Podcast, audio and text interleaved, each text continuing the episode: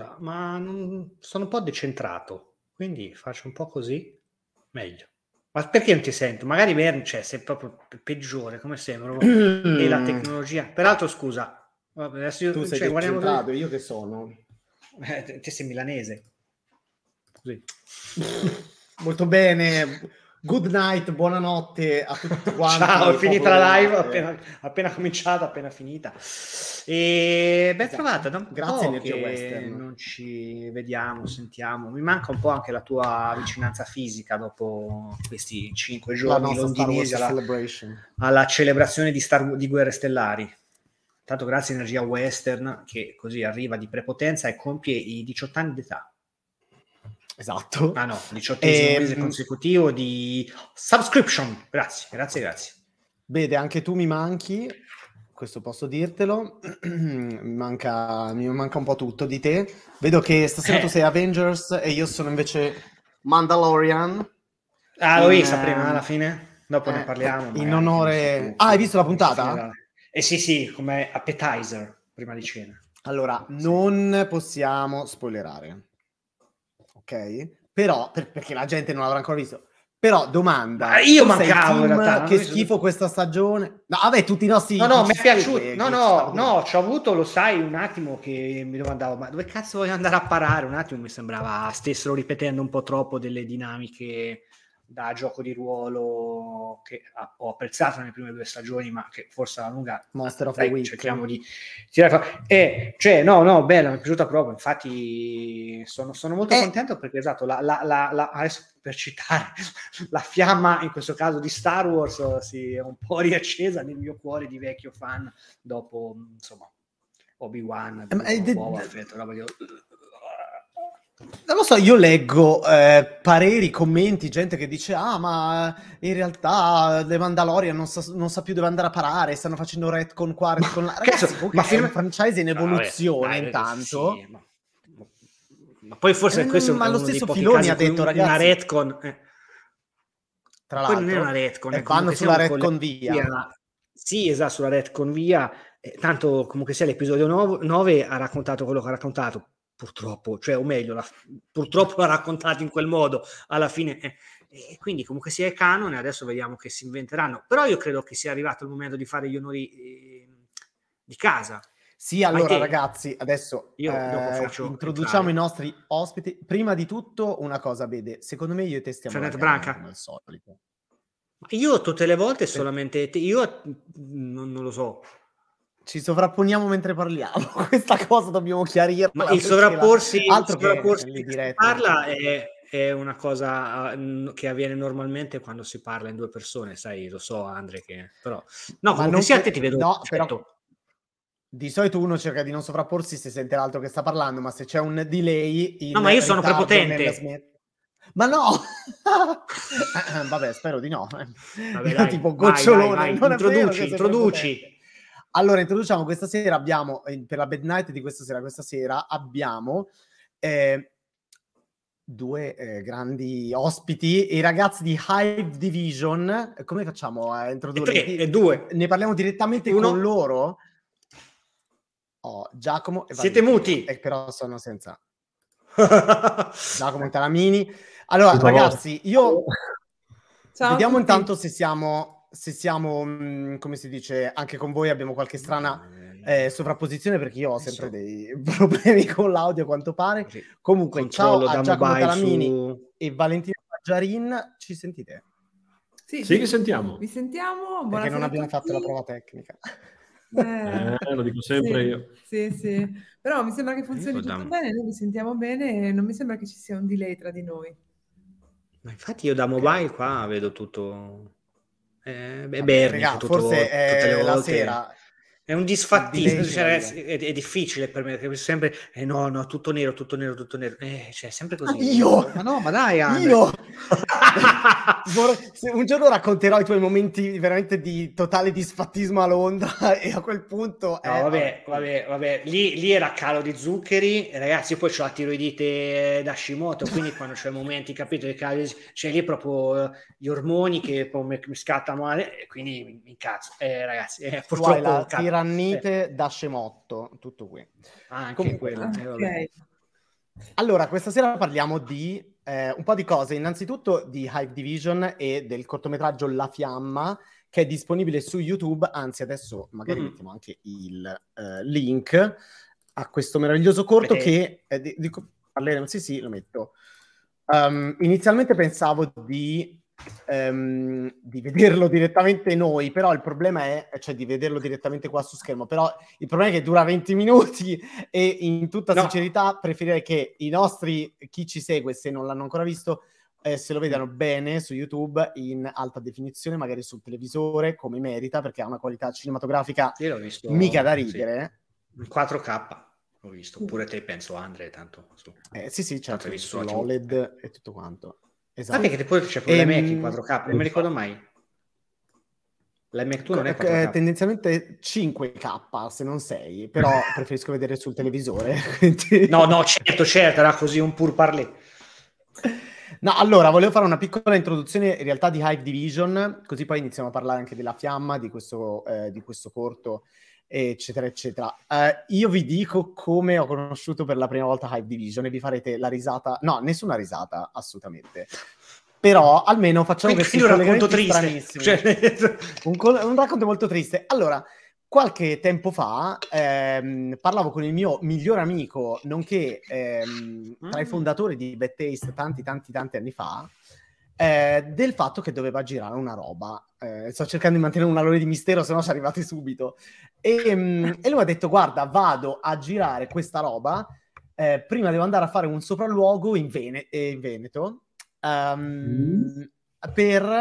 perché lì c'è il primo volume italiano, comunque uno dei primi volume italiani. Non so se sto dicendo una follia e mi guardate, perché mi state guardando molto male. No, ma continua, è interessante. Praticamente Simone Rovellini doveva girare il suo video di Nuiasso. E lui mi ha detto, sì, devo andare a fare questa cosa, sopralluogo, eccetera, eccetera. Infatti poi... oggi gliel'ho anche detto, vi saluta caramente, che parlavo con voi. Lui all'epoca mi raccontò tutte le peripezie di questa lavorazione, perché è stato girato un pezzo del video di Nuiasso, è stato girato in mezzo ai ghiacci, un pezzo è stato girato appunto nel volume, non so come lo chiamate. Ma volume è corretto. Virtual production. In italiano li chiamiamo volumi LED, quindi è equivalente. Sì. Ecco, e mi aveva raccontato appunto di questa esperienza che era stata abbastanza, per lui totalmente innovativa, perché non aveva mai fatto nulla di questo tipo. Però appunto quando poi ho ricollegato tutti i puntini, ci ho messo un po', ho detto guarda te che cosa, che strana coincidenza. Però voi nascete, cioè Hive Division nasce con, se non mi sono documentato male, con un cortometraggio, un fan cortometraggio, non so come dire, Metal Gear Philanthropy, mi sto sbagliando? No, non corto, ma è dire. Un fan lungometraggio. Okay. Io non sono esperto in Metal Gear, quindi ahimè. Vabbè, certo. L'abbiamo realizzato quando ancora su YouTube non si potevano caricare video più lunghi di 15 minuti. Ma infatti di che anno parliamo? Del 2009. Mi pareva infatti che ancora... Ed ero... l'avete diviso in puntate. Frequentavo altri lidi web. Come Zack Snyder che fa... L'avete diviso in puntate come Justice League. L'avevamo caricato su Torrent. Pensa a te. Meravigliosa. Proprio archeologia internetiana. Visto che quando era uscito era molto atteso, dato che il trailer aveva fatto 1,5 milioni di views, c'era un po' di gente che lo aspettava.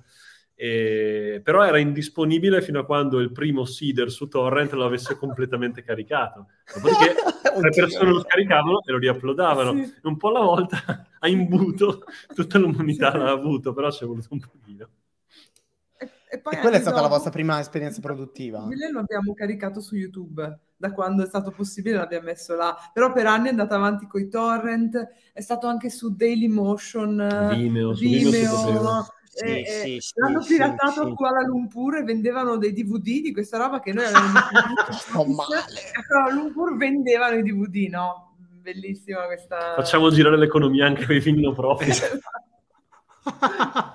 E magari Kojima ne ha comprato una copia a Kuala Lumpur. Ma guarda, ma come? Comunque da lì è nata l'esperienza produttiva, giusto? Sì. da lì era nata l'azienda, nel senso che facendo quel film no profit eravamo tutti studenti, quindi vabbè, io facevo il commesso al Blockbuster in quegli anni e poi ci siamo anche tu?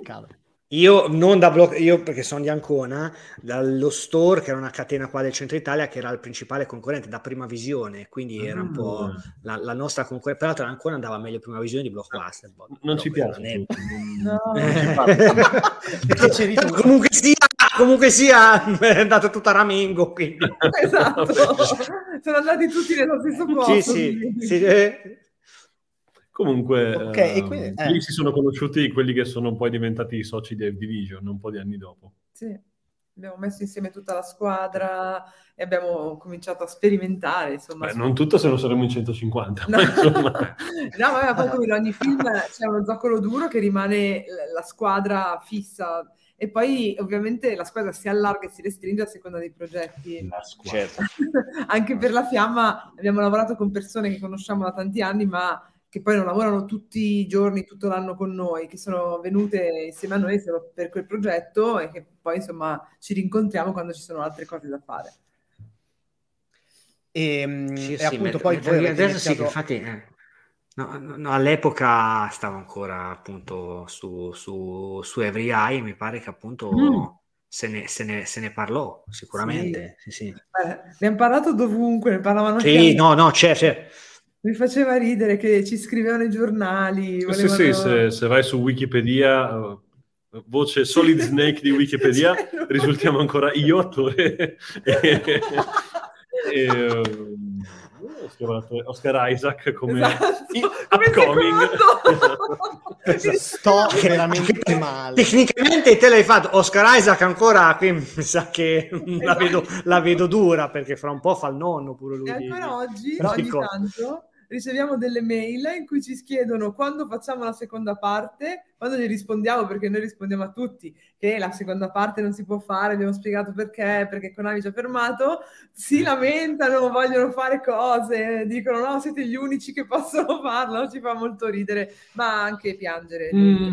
Anche beh, se fa ridere perché parliamo di 14 anni fa, ma era veramente un'altra epoca.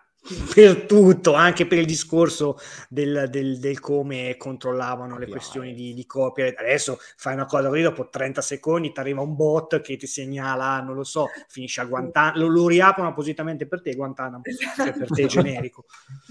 Era anche un'altra internet culture, devo dire. C'era un'internet più benevola, più piena di entusiasta, c'era un po' meno tossicità di oggi. Sì. A voglia. Okay. Sì. Lo diciamo sempre. Detto questo, volevo sapere se Kojima vi ha contattato. Queste cose ci permettono di lavorare, però hanno portato internet nelle mani di tutti e sappiamo che quando si sta seduti sulla tazza del gabinetto, ecco. Sì. La tensione subentra. Non lo so se mi sentite, volevo solo sapere se Kojima vi ha contattati o meno. Sì, io ho incontrato Kojima 2 volte, la seconda volta che l'ho incontrato, seppure fatto dei tweet con me col poster del nostro film, mi ha raccontato di aver organizzato una proiezione aziendale in Kojima Productions del film. Che figata! Ma io sto male! No, lui in quell'occasione mi aveva anche dato sostanzialmente il via libera sul seguito, dopodiché però, come sapete, Kojima e Konami hanno separato le strade e i diritti ce li ha Konami, per cui invece loro erano di diverso avviso. Ma abbiamo deciso di continuare a fare cose assurde, tipo cercare di fare cinema di genere in Italia, perché potevamo fare, non so, delle cose più semplici, invece no. E quindi abbiamo continuato a sviluppare delle cose negli anni e a produrre dei cortometraggi che non erano più, per fortuna, legati a nessun brand, cose nessun originali. Copyright, nessuno ci ha mai più fatto causa e no, ma neanche qua ci ha fatto causa. No, eravamo un po' messi peggio di così. O molto meglio. O molto meglio, chi può dirlo? Sì, non lo sapremo mai. E quindi niente, abbiamo deciso di girare un corto folk horror con dei bambini, perché appunto in una lingua morta sì. Esatto, perché ha visto che in realtà è in lingua cinta, meno di 1000 persone ancora parlano la lingua cimbra?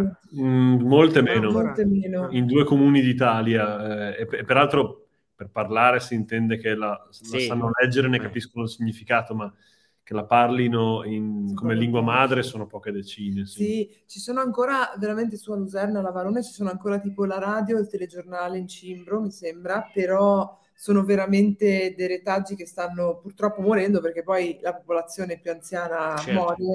Hanno il centro dell'Istituto di Cultura Cimbra che preserva, e ci sono ancora dei parlanti, però è veramente, cioè, credo che nel giro di una generazione, neanche due, diventi una lingua morta. Sì, da un lato grazie ai fondi del Trentino che spende molto in cultura, penso che meglio di un tempo ora ci siano strumenti anche digitali per conservare la teoria del cimbro. Poi la pratica è un altro discorso. Però sì, grazie anche alle registrazioni, alle videoregistrazioni si può conservare anche il suono, perché sennò le lingue morte le perdi e basta. Cioè non sai più come suonano, noi non sappiamo come suonava l'etrusco, il latino.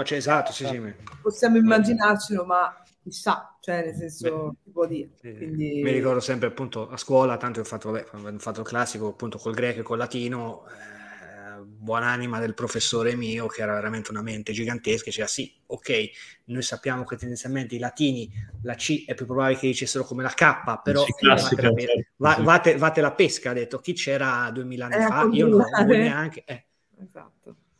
Ma per esempio, una cosa che adesso poi mi è venuto in mente così, ma uno che sa il tedesco lo capisce? Capisce molte parole, di fatto il cimbro è un bavarese del Medioevo, che è stato portato in Italia da questi transfughi che stavano cercando di sfuggire a delle, non le chiamerei glaciazioni, ma degli inverni particolarmente rigidi che ci sono stati in Germania attorno all'anno 1000.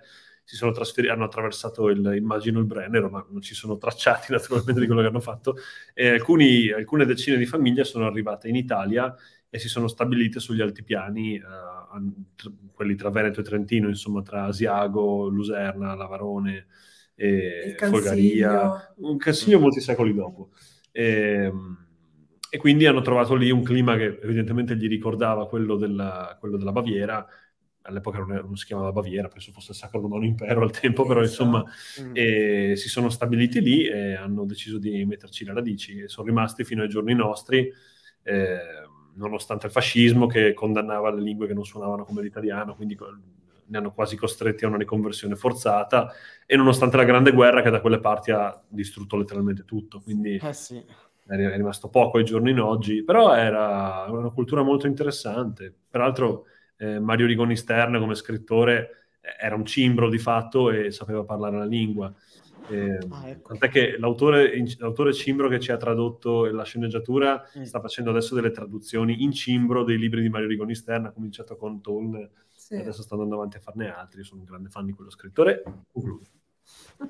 E alcune parole comunque si capiscono anche in italiano, cioè sono proprio abbastanza sorprendente come siano quasi le stesse, se non le stesse proprie. Vero. Ma una domanda, cast che avete anche tanto il sassone, cioè robe che sembrano anche un po' inglesi, tanto Broter, cioè alla fine tanto la radice è quella germanica. Esatto. Dicevo, nel cast che avete scelto qualcuno un minimo conosceva, anche solo lontanamente, perché cioè comunque insomma è molto verosimile il modo in cui hanno parlato e poi doppiato, poi sappiamo che c'è stata la supervisione di Maurizio Merluzzo per il doppiaggio. Loro è stato un lavoro che ha fatto grande Giacomo, perché ha messo in contatto i ragazzi con Andrea Nicolussi, che appunto Andrea Nicolussi è l'esperto di lingua cimbra che ha tradotto lo script, e poi però non l'ha solo tradotto, lo ha anche letto, in modo che i ragazzi, tutti gli attori in realtà, ma principalmente i ragazzi perché avevano tante battute, ascoltassero e memorizzassero con la pronuncia corretta, in modo che avessero appunto almeno un riferimento. La parte del doppiaggio è arrivata dopo, ma in realtà il corto è stato girato in presa diretta, poi sono state delle parti che per una serie di motivi andavano sistemate e quindi abbiamo fatto la sessione di doppiaggio, però i ragazzi hanno parlato in cimbro tutto il tempo sul set e non l'avevano mai fatto prima, E però, se andate a vedere poi l'intervista che ha fatto Maurizio con Jacopo e Martina, che vi consiglio di vedere perché fa molto ridere, loro si ricordano tuttora delle parti in cibo, quindi li abbiamo segnati a vita, questi traumi, no? Quando sei grande vai dall'ufficio traumatizzato, il cimbro. Così. Che adesso linko anche l'intervista di Maurizio, perché è veramente... allora, in realtà è una specie di backstage anche, cioè è molto interessante perché ci sono, ecco qua, ho messo nei commenti anche questo, poi quando rilanciamo Luigi, anche su YouTube, saluto Luigi che ci ha mandato un messaggio da Lourdes. Ah, ecco, sì e dicevo, quando poi quando rilanciamo il video anche su YouTube mettiamo i link e tutto quanto. No, volevo sapere una cosa. Allora, il corto in realtà è stato realizzato nel 2018, se non sbaglio, giusto? 2019. Ok. E poi è uscito qualche giorno fa su YouTube per tutti quanti, è visibile da tutti, però nel frattempo ha fatto, tra pandemia e tutto quanto, però ha fatto il giro dei festival e quant'altro. La mia domanda è, intanto volevo chiedervi se volete raccontarci un attimo di che cosa è, come è stato presentare questo corto, che comunque possiamo dire è anche un documento di lingua cimbra, per cui ha un valore culturale secondo me enorme, e come è stato presentarlo ai vari festival, e soprattutto non è che vi è venuta poi la pazza idea di fare qualcosa di più elaborato, di più lungo, qualcosa del genere? Allora, parli dei festival e tu parli delle... Vai. Allora, la parte del festival è stata dolce e amara, perché purtroppo a molti festival abbiamo dovuto partecipare in pandemia, quindi molti sono stati online. Però quello che posso dire è che poi invece quelli che sono stati dal vivo, tipo ad esempio l'Asti Film Festival, il Gallio Film Festival o Gazzite su ad Asiago, Visioni Fantastiche, quello sono stati proprio belli. Cioè è stato proprio meraviglioso andare in mezzo alla gente, sentire le domande, vedere le reazioni delle persone, vedere anche come un lavoro così complesso, noi sappiamo che non è facilissimo il corto da capire a un'unica visione, alla fine delle proiezioni ci venivano fatte delle domande che denotavano non solo una comprensione, ma anche un'interpretazione. Ti ricordi quella signora Gallio che ci ha detto della sua lettura come un rito? Cioè, ha proprio dato una lettura e noi eravamo lì estremamente commossi. E quindi portare i corti ai festival è bellissimo. Ad Asti sono stati tutti veramente deliziosi, cioè ci hanno accolto molto bene. Poi eravamo andati con il nostro figlio, che al tempo aveva 7 anni, e è stato proprio un ambiente molto bello, umano, e inoltre abbiamo conosciuto peraltro altre persone che erano lì con i loro progetti di grande valore, con cui abbiamo mantenuto i contatti, che adesso seguiamo, quindi andare al festival è bellissimo, ok? Lo posso dire.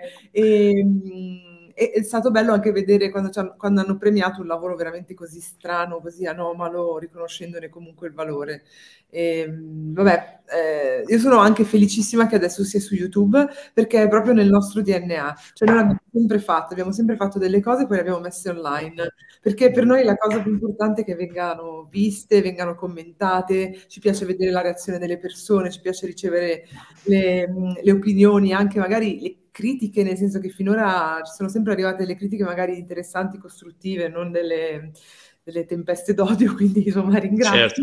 E invece ti lascio dire che cosa abbiamo pensato per il dopo. Non c'è molto da dire, ma diciamo che dopo il completamento del corto noi e Paolo Cellamare, che è l'aiuto regia e coproduttore con The Best Blend della Fiamma, volevamo realizzare un long form, sempre ambientato nel mondo dei cimbri, quindi abbiamo scritto questo soggetto di serie con tanto di soggetti di puntata, ambientato nel mondo dei cimbri ma svariati secoli prima, ed è una cosa ancora più dichiaratamente fantastica, fantasy, e si chiama Nairidi le Terre Alte, però è un progetto veramente enorme per cui non so se saremo mai in grado di produrlo, però diciamo intanto è lì, è scritto ed è... Sì. Beh, bisogna essere ambiziosi.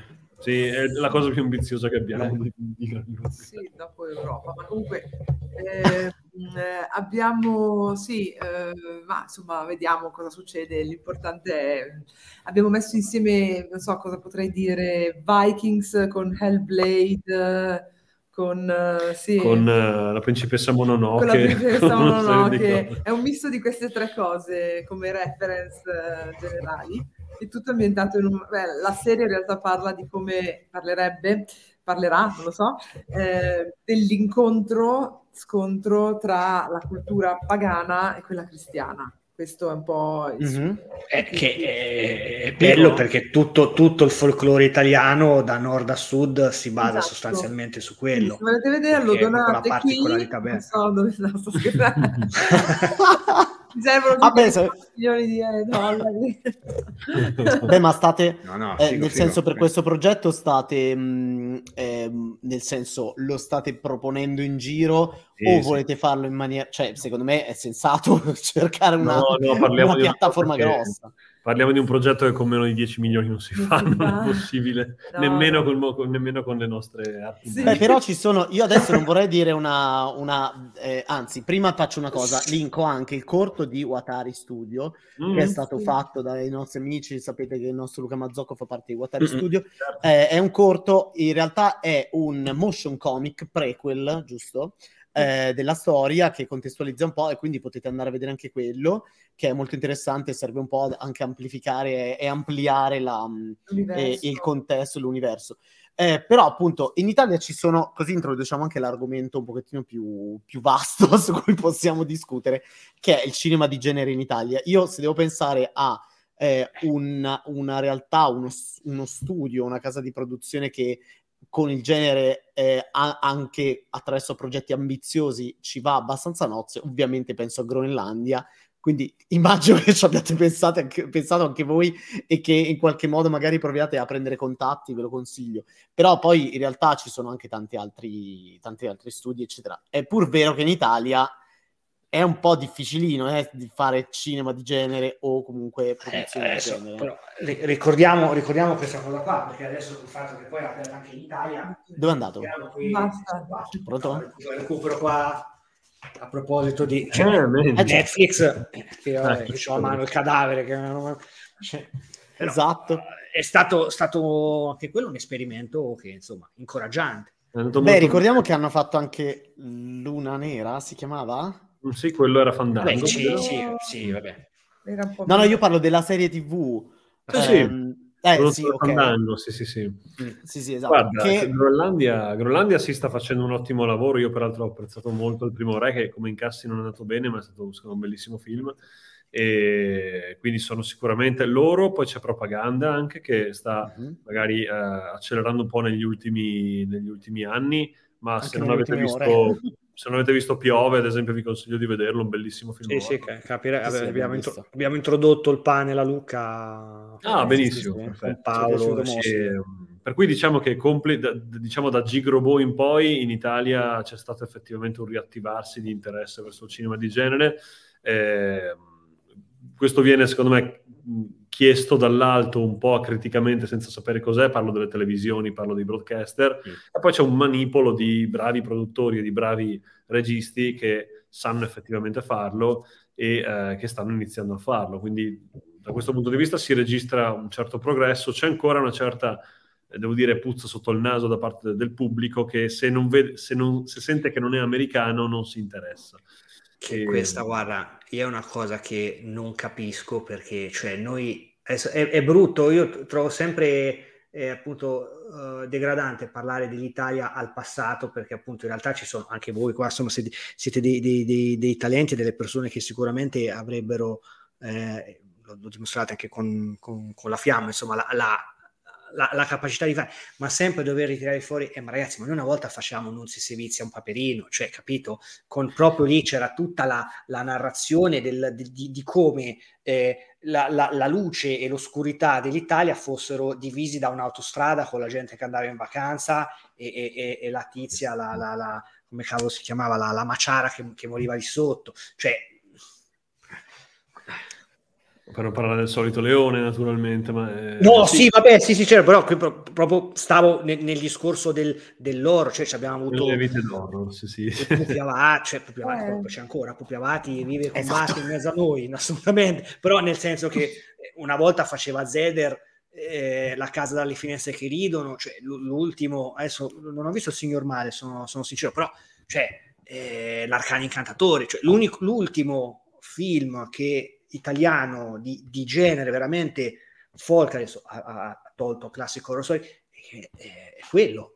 Sì, allora diciamo che in Italia c'è proprio uno stigma nei confronti di quello che viene considerato genere nel cinema, e poi ad esempio questa cosa si riflette, ma lo saprete benissimo, anche sui videogiochi, no? Che stanno veramente puntando per affermarsi come artefatto culturale, solo perché la maggior parte di essi ovviamente comprende la parte di genere, anche se poi comprende molto altro.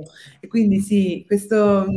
La patina del genere viene considerata come intrattenimento, come se l'intrattenimento peraltro fosse una cosa negativa, e non cultura, che, mentre è evidente anche da tutti i movimenti e da tutti i film che stanno uscendo anche solo negli ultimi anni. Pensiamo tipo a Jordan Peele, no? Cioè, cosa fa Jordan Peele? Fa una roba stratosferica, eppure sì, sono tutti film di genere, eppure fa critica sociale, fa... Quindi sì, questa incapacità di leggere al di là dello strato del genere del film, e ripeto, in un paese dove c'era Sergio Leone, quindi dove il cinema di genere era western, ma poi era un cinema fantastico che tutti ci hanno un po' copiato, un po'... Quindi... Ma io ricollego sempre tutto al fatto che per decenni il cinema italiano è stato educato al disprezzo del pubblico, nel senso che il cinema appunto è considerato cultura ed a volte è quasi fiero di non incontrare il successo del pubblico, è una forma di elitismo, non sono stato capito, cioè è proprio una postura molto arrogante e paternalista che hanno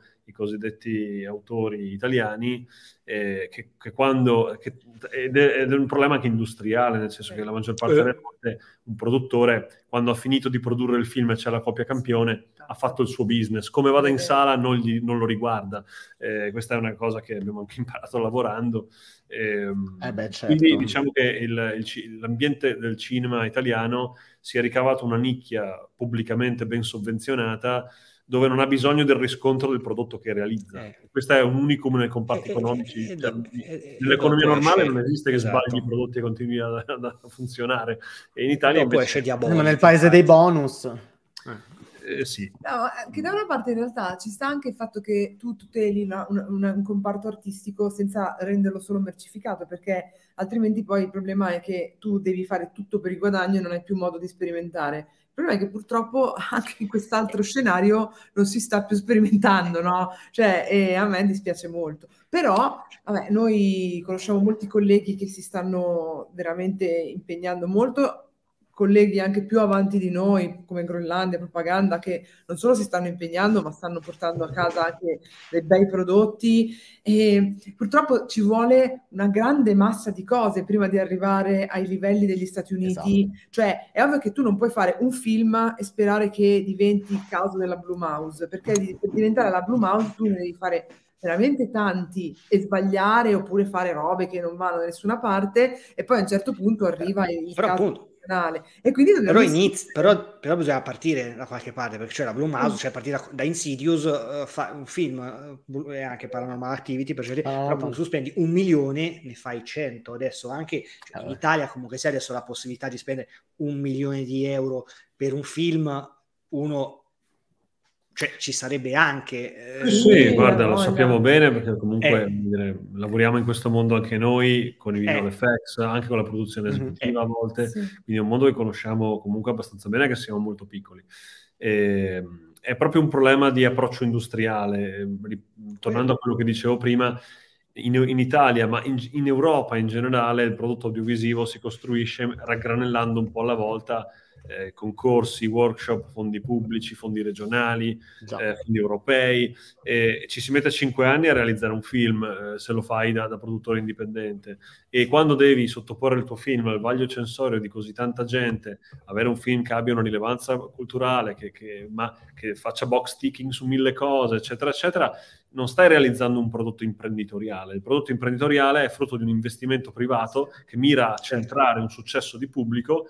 Investo 1, faccio 3. Blumhouse è un produttore vero, nel senso che è un produttore che rischia del denaro per fare più denaro. Questo ragionamento imprenditoriale è insieme a a ragioni di geopolitica naturalmente, però è quello che ha reso potente il cinema americano, laddove in Europa il cinema è un esercizio culturale che è quasi... Chi parla in termini economici, industriali del cinema è quasi mal visto. Sì.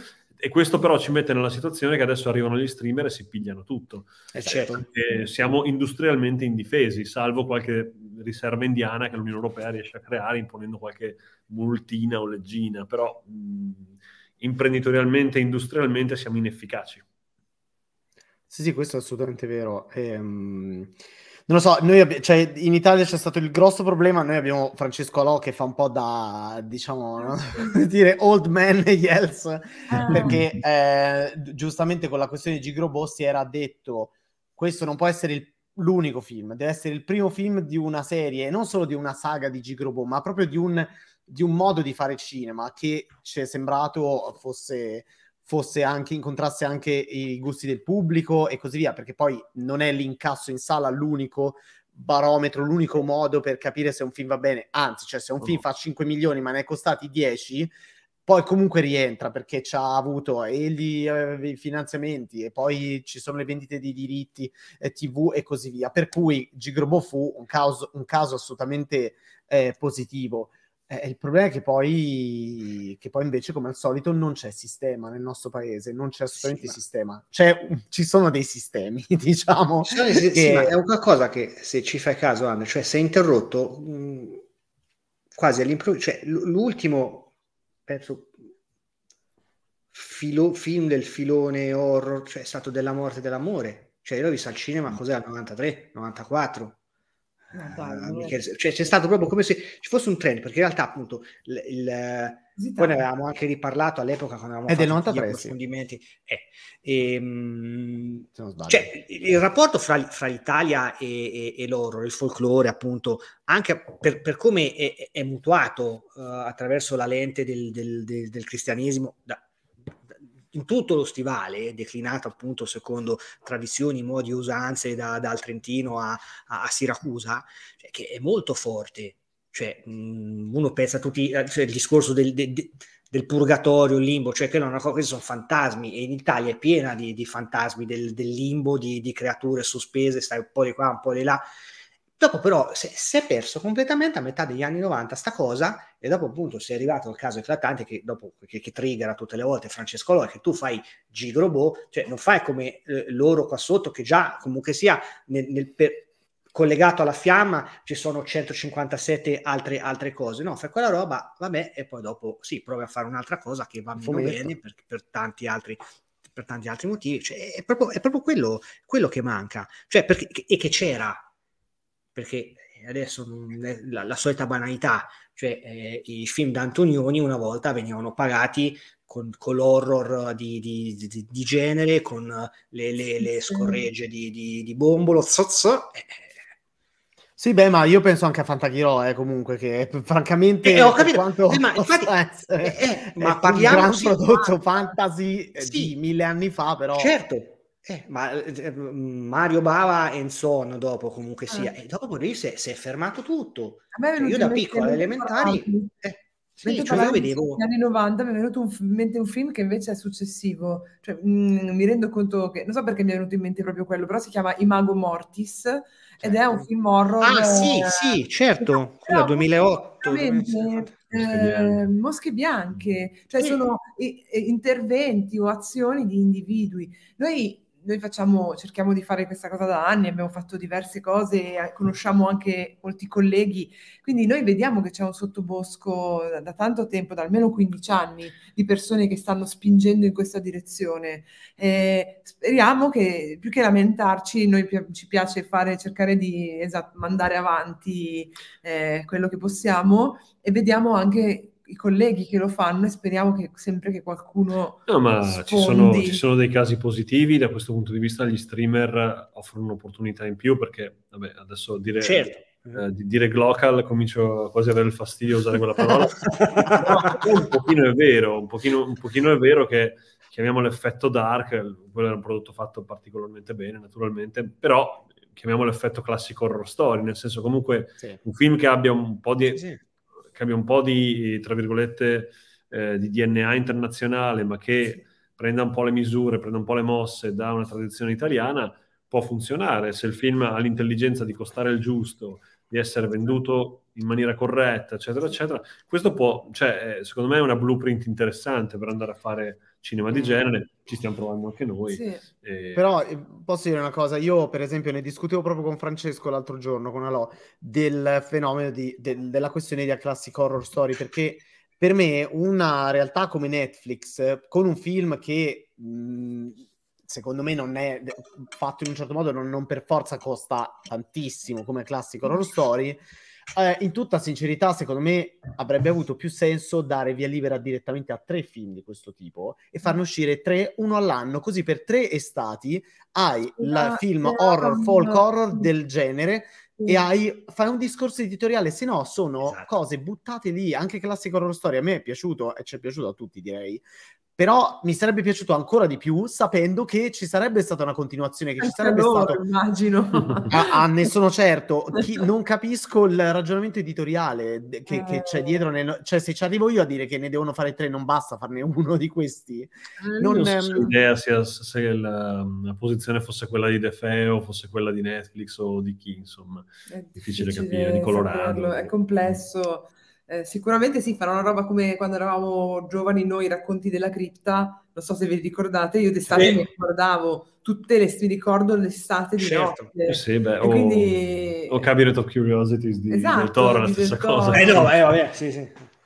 Anche quella è una cosa, è un format che si potrebbe usare un sacco per raccontare alcune storie folk horror italiane, che poi quando parliamo di genere non dobbiamo parlare per forza di horror o cose di questo tipo, perché c'era chi citava Smetto quando voglio è un caso, guarda caso citiamo sempre Groenlandia, di ragionamento editoriale che non fa una piega, francamente. Fantastica, cioè divertente, però anche proprio bella, a me piace tantissimo quella trilogia, bella, per me è un riferimento, anche se appunto non è horror, non è fantascienza, ma certo. È genere all'interno della banda, quindi come Ocean's Eleven, però insomma Heist Movie, esatto. Sì, è stato uno dei pochi casi che non pensava solamente a quello che succede oggi, ma quantomeno è arrivato a dopodomani. Ok, cioè, ha ragionato un minimo in prospettiva. Ma poi produttivamente girarono i 2 sequel con un'unica soluzione. Certo. Lì 01 lo ha rifatto con Diabolik adesso. Un esempio, diciamo, un po' più triste, se dobbiamo essere sinceri, per tutto quello che circonda questo progetto. Almeno a noi di Bettaste questo progetto non ha fatto impazzire, però invece ha ricevuto grande sostegno da parte anche di tanta critica in Italia, un progetto come quello di Diabolik. Però anche lì, voglio dire, è molto ambizioso, molto costoso, lanciato a nostro avviso anche con una cassa di risonanza minima, cioè una roba di questo tipo dovrebbe essere veramente, per quanto poi il risultato possa essere soddisfacente o meno, ci piaccia o meno, però un blockbuster come questo, per cui produci 2 sequel, ma non basta che mandi a Che tempo che fa il protagonista, cioè devi fare qualcosa di veramente molto più grosso, devi tappezzare le città, devi fare i fumetti, devi fare, cioè un ragionamento editoriale. D'altronde non c'è un franchise che dal 2008 poteva anche essere studiato minimamente, adesso mica dico che però...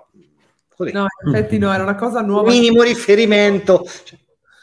Una cosa improvvisa che nessuno si aspettava. Ma appunto perché non c'era fama imprenditoriale, no? Cioè, no, ma infatti è quello, sì. Una volta che il film è fatto, il business è fatto. Sì, l'hai pagato col canone, cioè, capito? A me quella è la cosa che manda i pazzi. Però hai capito il discorso anche che facevate prima, cioè 28 giorni dopo, all'epoca, cioè Danny Boyle era stato prodotto coi fondi quelli che l'Inghilterra prende dalle lotterie nazionali.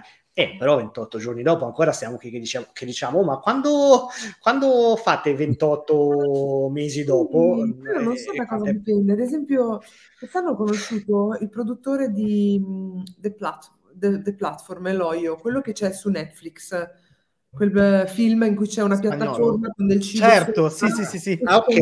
Per 100 a ogni livello c'è una persona... Film fantastico, anche quel film lì è stato realizzato in realtà con i fondi regionali, poi dopo è stato venduto a Netflix. Certo. Ma in prima istanza loro hanno costruito il film con un film, il buco, sì, io mi ricordo, grazie. è stato costruito... Anche il buco è anche un altro film molto diverso. Sì, che è di Fran Martino. È stato costruito esatto. Come un film indipendente, cioè sovvenzionato da quei fondi nazionali, regionali, in questo caso della Spagna, che vogliono cercare di far venire fuori delle voci diverse. Poi però era un prodotto tale per cui gli streamer sono stati interessati e poi l'hanno visto tutti, cioè un film che è stato visto, a me è piaciuto molto, e poi mi è piaciuto ascoltare la storia del produttore, è stata fantastica. E, sì, sarebbe bello averne di più, però anche loro, non è che, cioè anche la Spagna ha fatto quello, poi ha fatto La Casa di Carta, poi c'è... degli horror in Spagna. No, la tradizione recente rispetto a noi. Sì, beh, sono molto sul crime anche adesso, anche sul... Bastarec. Sì. Ah, sì, sì, è vero.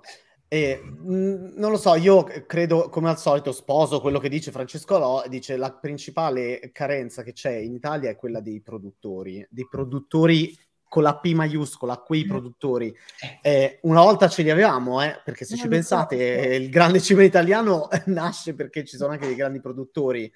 Poi c'è stato, chi citava prima nei commenti, un 25 anni di appiattimento culturale, non andiamo a buttarla in politica, però insomma ci sta anche citare il fatto che pensa anche alle storie di spy thriller politici che potremmo fare. C'è un paese che ci ha avuto da dopo la seconda guerra mondiale, che è stato conteso da una parte dai comunisti, dall'altra parte dai capitalisti. Cioè, lì siamo capaci di fare ancora bei prodotti, secondo me, se parliamo di crime, a uso e consumo, però adesso senza citare, io parlo proprio di un qualcosa di adesso non ti dico i tre giorni del conto, poi capire un qualcosa di spionaggio, ma veramente coi controcoglioni, cioè capisci, un qualcosa di rilevanza, anche che poi lo viri in ambito totalmente action, però zero.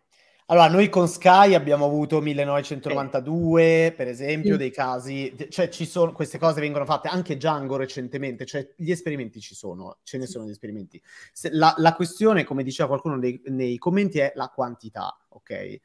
Bisogna fare tante di queste cose, perché poi in questo caso si possono vedere i prodotti che funzionano, quelli che non funzionano, e soprattutto il pubblico si abitua a vedere più prodotto di questo tipo fatto in Italia, cioè prodotto con storie italiane e quant'altro, ma non perché bisogna adesso, non per motivi propagandistici, ma perché la realtà è questa, che c'è un sottobosco di una quantità immensa di storie che si possono raccontare, che meritano. Ciao a tutti, ciao Vale, ciao Giacomo, naturalmente complimenti per La Fiamma, semplicemente ciao Logan. E quindi niente, vabbè, però adesso non ci intristiamo, perché non è il caso in realtà. Cioè, questo discorso deve essere uno stimolo. Voi lavorate tanto, comunque vi occupate appunto di post-produzione, anche fate effetti visivi, prima citavo questo volume e tutto quanto, e sicuramente è una cosa molto stimolante, però mi immagino che produrre sia proprio raccontare sia proprio un'altra, cioè nel vostro DNA fin dall'inizio, quindi... è quello che diciamo ogni energia, quando abbiamo risorse finanziarie di tempo da dedicare, è da pochi anni in realtà che Valentina in particolare si occupa di sviluppo in maniera strutturata dei nostri progetti. Fino ad allora abbiamo realizzato essenzialmente produzioni esecutive, pubblicitarie, prodotti web e VFX, e da alcuni anni invece Vale si occupa di sviluppo. Sì, noi in realtà perché facciamo sia la produzione che VFX? Perché siamo nati dicendo facciamo un film di fantascienza come Philanthropy, però avevamo bisogno quindi di una competenza legata ai VFX, perché... Come Weta. Sì, ok. Nacque così, noi ci chiamiamo Battista per questo motivo, per Peter Jackson e quant'altro.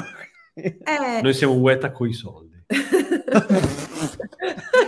Ok, l'avete detto voi. Fra l'altro quella adesso è di proprietà, cioè è stata ceduta per tipo non so quanti miliardi di dollari tipo 3 anni fa. Siamo una ueta che ce l'ha fatta.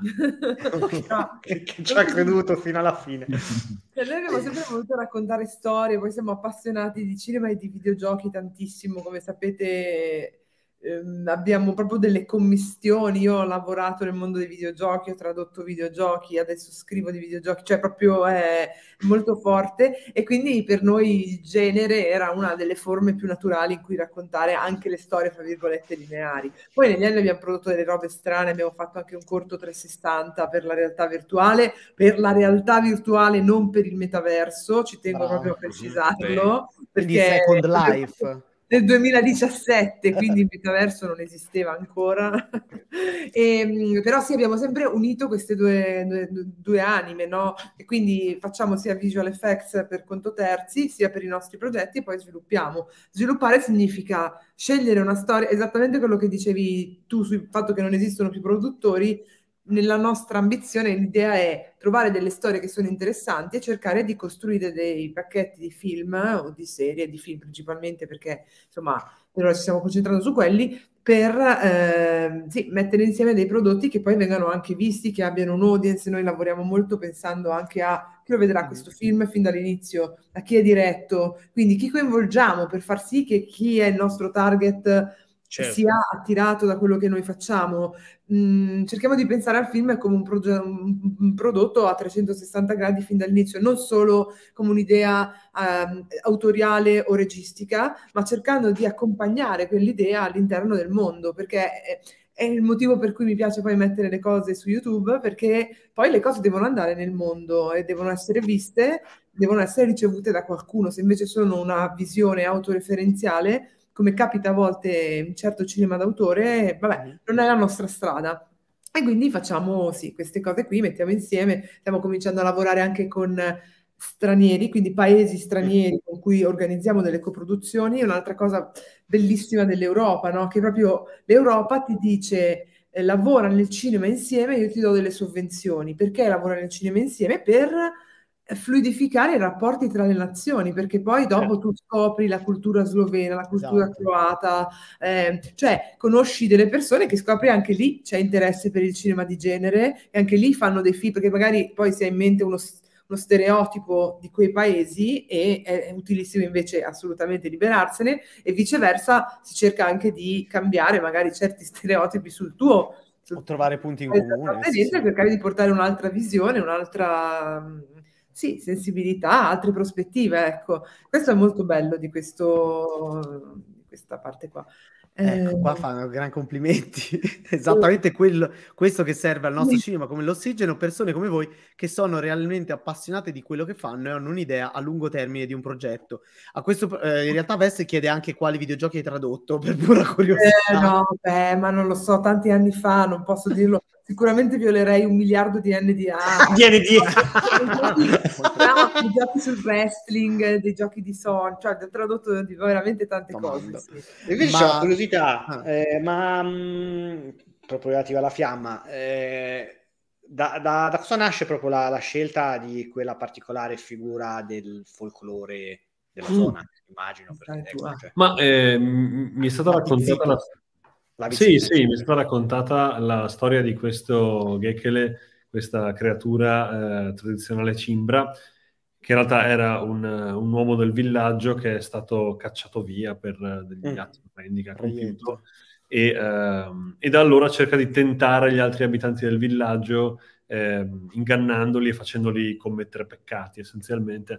Io ho preso questa cosa e l'ho trasformata un po' in questo mostro molto diverso che c'è nel cortometraggio, che ha l'obiettivo di vendicarsi della fiamma, che poi è il tema principale della motion comic di Watari, di Luca, deve vendicarsi di questo suo nemico secolare, questa fiamma sacra del villaggio, che, non mi spoilerò il motion comic, però c'è una pagina attraverso i secoli fra queste due entità magiche, e quindi ho cambiato molto la storia originale cimbra per creare l'avvizzito. Io volevo chiedervi invece, così poi ci salutiamo, se avete un progetto, un qualcosa che vi è molto a cuore, a cui state lavorando adesso, se potete dirlo. Allora, il progetto che è anche un po' più, che ha una forma più avanzata, è un progetto che è un film, Elevated Horror, ovviamente, che si chiama La Lunga Discesa, e lo stiamo sviluppando in coproduzione con la Slovenia e la Croazia, perché è ambientato, poi non posso dire molto, però è ambientato in una miniera al confine fra il Friuli, l'Austria e la Slovenia. Sto amando, ragazzi, sto amando. È un progetto, posso dire qualcos'altro, poco. Sì. È un progetto che parla dei ragazzi che devono fare una sessione di speleoterapia, non so se sapete cos'è, è una terapia per, diciamo, ridurre i sintomi dell'asma. E quindi vanno... E aumentare quelli della claustrofobia, immagino. E aumentare assolutamente quelli della claustrofobia, e non solo. È una cosa vera, è una cosa che si faceva soprattutto nell'est Europa, sono sessioni di respirazione sottoterra. Sì. Okay. E quindi niente, poi ovviamente vanno in questa miniera e poi succedono delle cose. Se volete... Certo. Saperlo, sempre donate qui. No, ma nel senso, a che punto io ci provo. Questa cosa mi ricorda il commento più bello che ho ricevuto quando stavamo per fare il crowdfunding di Metal Gear Solid Philanthropy 2. Uno ha scritto: "I'm throwing money at the screen and nothing is happening. Somebody help me." Così. Vabbè. E quindi niente, abbiamo sviluppato il progetto, significa che abbiamo preso dei fondi per scrivere la storia, abbiamo preso dei fondi dal Friuli, poi abbiamo preso dei fondi dalla Comunità Europea, adesso abbiamo preso Media, che è un grosso fondo europeo molto... sì, certo. Ok, e quindi insomma stiamo andando avanti passo passo, sperando di girarlo insomma nel giro di 1 anno e mezzo. L'obiettivo è la regia di Giacomo? Sì. Prodotto da Hive Division, cioè coprodotto da Hive Division con gli altri partner. Per la regia di Giacomo è una storia che abbiamo scritto noi due, più un altro autore friulano che si chiama Alessandro Di Paoli, che spero potrete vedere, ed è appunto, il genere è elevated horror, nel senso che è un horror che però ha un grande sostrato, una tematica sociale, diciamo, di sottofondo, certo, che cerchiamo di far emergere attraverso i personaggi e quello che gli succede. Il posto dove è ambientato questo film è Cave del Predil, vi consiglio di andare a vedere che posto è, perché è un ex villaggio minerario abbandonato. Bellissimo. È un posto che... Noi siamo stati accompagnati lì più di 10 anni fa da un nostro amico, e c'è partito un embolo creativo e abbiamo scritto questa storia che poi ha cambiato un po' forma, ma che è rimasta sempre insomma ambientata lì dentro con delle... Quindi sì, insomma, speriamo che magari la prossima volta che ci vediamo possiamo raccontarvi... sì, cavolo. Scusate, sto vedendo intanto... Sì, pure sto subito Google. Cave del Predil, stanno uscendo immagini inquietantissime. Sì, anche di... praticamente è una montagna... Sì, queste sono le foto dell'ingresso. Cerca le foto della montagna sventrata, poi ci sono tutte le parti interne della miniera. La montagna sventrata? Sì, perché la montagna è stata scavata. E... Ah, certo, che... Oddio, la vedete? Stiamo spoilerando anche il finale del film praticamente, quindi non so se è difficile. E noi lavoriamo molto spesso con posti reali, cioè partiamo da posti reali e cerchiamo di... ci costruiamo delle storie intorno, tiriamo fuori le storie che ci sono, ci piace tantissimo. Quindi... Ma comunque, giusto per dire le occasioni mancate che non ho mai capito, cioè noi abbiamo avuto l'anniversario, il centenario della Prima Guerra Mondiale. Però allora stai infierendo, eh? No, perché no, vabbè, io lo dico perché personalmente mi sento coinvolto, visto che l'ho citato anche alcune volte, ho un parente in mezzo a un ghiacciaio dal 1918 purtroppo, e quindi noi ogni anno andiamo a... diciamo a celebrare gli alpini sul Passo del Gavia, e ogni volta che vado lì vado poi a visitare i vari musei a Bormio e compagnia bella, e vengono raccontate storie, anche perché ci sono anche i musei della civiltà contadina, e poi come i fatti storici si mescolano anche con leggende e quant'altro. E per me è una cosa surreale che non siano stati fatti dei progetti. Giacomo deve dirti una cosa. Guarda, no, non per mancanza di tentativi da parte nostra, perché se vai a vedere sul nostro canale YouTube Nel 2010 abbiamo girato il trailer del film che avrei voluto fare sulla Grande Guerra. Voglio dire, c'erano due occasioni, l'inizio e la fine della guerra. Sai che io sono contento che il centenario è finito, perché comunque il centenario ha mobilitato tutta una serie di persone poco interessate a livello tematico e molto interessate a livello economico, che hanno saputo raggranellare i soliti fondi televisivi pubblici, eccetera, eccetera, per fare delle robe di dubbio gusto e di nessun impatto sul pubblico, come sempre. Per cui adesso che la cosa è stata archiviata, l'urgenza di sgraffiare fondi è finita, magari di Grande Guerra inizierà a parlare le persone che volevano parlarne anche prima del centenario. Per cui noi abbiamo un progetto, abbiamo acquisito i diritti di un libro edito da Rizzoli che si chiama L'angelo del Grappa, che parla di una vicenda ambientata sul Monte Grappa durante la Grande Guerra e di come riverberi al giorno d'oggi nella storia di un giovane ragazzo dei nostri tempi, insomma. E quindi è un altro dei progetti su cui Valentina sta lavorando in fase di sviluppo insieme all'autore del libro e ad Alessandro Padovani, un altro giovane autore molto molto bravo che ha vinto il premio Solinas, è un autore molto talentuoso. Quello è un film che produrremo, credo, o subito prima o subito dopo della Lunga Discesa sulla Grande Guerra, perché è veramente 13 anni di fare qualcosa guarda, se vai sul nostro canale YouTube troverai almeno 4-5 video a tema Grande Guerra. Saperlo, cioè, proprio... No, ma perché è una tematica secondo me fondamentale, sulla quale in realtà poi veramente si è parlato si è fatto molto sulla Seconda Guerra Mondiale, ovviamente, e anche su tutto il resto, ma la Prima Guerra Mondiale è un tema, secondo me, che non è stato... Cioè, su cui si potrebbe veramente fare tantissimo, e non soltanto film di piagnistei o film di, fra virgolette, propaganda, cose comunque educativi. Esatto. Perché c'è veramente... E lo dico perché... mi vengono raccontate storie, ci sono i libri su mio zio, ma come ci sono libri su un sacco di figure di persone che sono scomparse o di eroi, o anche soltanto di piccole comunità che si sono battute. Se ne può fare di tutti i colori, e vabbè, comunque. E volendo anche lì lo potresti collegare all'horror, perché lo spiritismo europeo, che già era nato in realtà con la Prima Guerra Mondiale, è proprio esploso. Il film che noi abbiamo deciso di fare è infatti un film per ragazzi, perché noi, quindi, diciamo, un film per ragazzi di avventura, un po' magico, perché ci siamo resi conto che c'è un buco enorme che fra un po' rimarrà tale, cioè non si riesce a passare il testimone della memoria tra le generazioni più anziane che stanno morendo e quelle più giovani che vedono la Prima Guerra Mondiale come le guerre puniche, cioè con lo stesso livello di stacco. Sì, c'è solo un altro medium che sta facendo qualcosa per passare la memoria storica della Grande Guerra, sono i videogiochi nel senso che massacrano sempre. Noi peraltro 6 anni fa abbiamo realizzato un video di lancio per Electronic Arts, per il lancio di Battlefield 1, un'altra delle cose sulla Grande Guerra che abbiamo fatto, e che era un video un po' più scanzonato rispetto alla media di quelli che facciamo sulla Grande Guerra, che tipicamente sono più seri,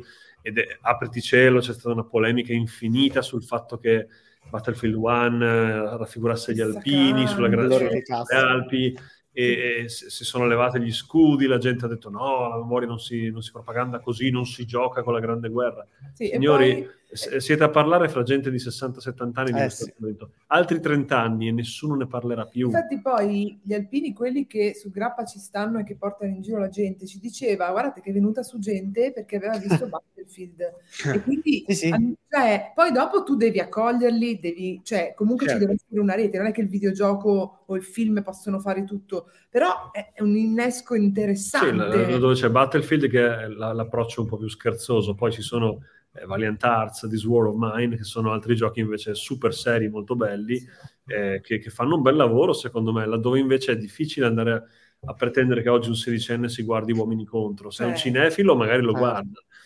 Se è un ragazzo che ha bisogno di un codice di comunicazione un po' diverso, che non è una bestemmia, voglio dire, è semplicemente un'esigenza generazionale diversa, ci vuole un medium, o ci vuole quantomeno una forma espressiva che lo interessi, che sia adatto ai suoi ritmi, che sia adatto alle sue esigenze.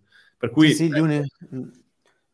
gli unici sedicenni che hanno questo tipo di memoria, o comunque verso i quali continua a tramandarsi questo tipo di memoria, sono quelli che abitano quelle valli e quelle zone, ma perché c'è un legame col territorio e un impatto proprio visivo e culturale sono anche zone che purtroppo un po' si spopolano, dipende poi da che parti parliamo, però il punto è che se siamo un paese, siamo un'unica cosa, dovremmo tutti ricordare certi eventi, al di là del non solo la prima guerra mondiale, ce ne sono a bizzeffe di cose che andrebbero ricordate.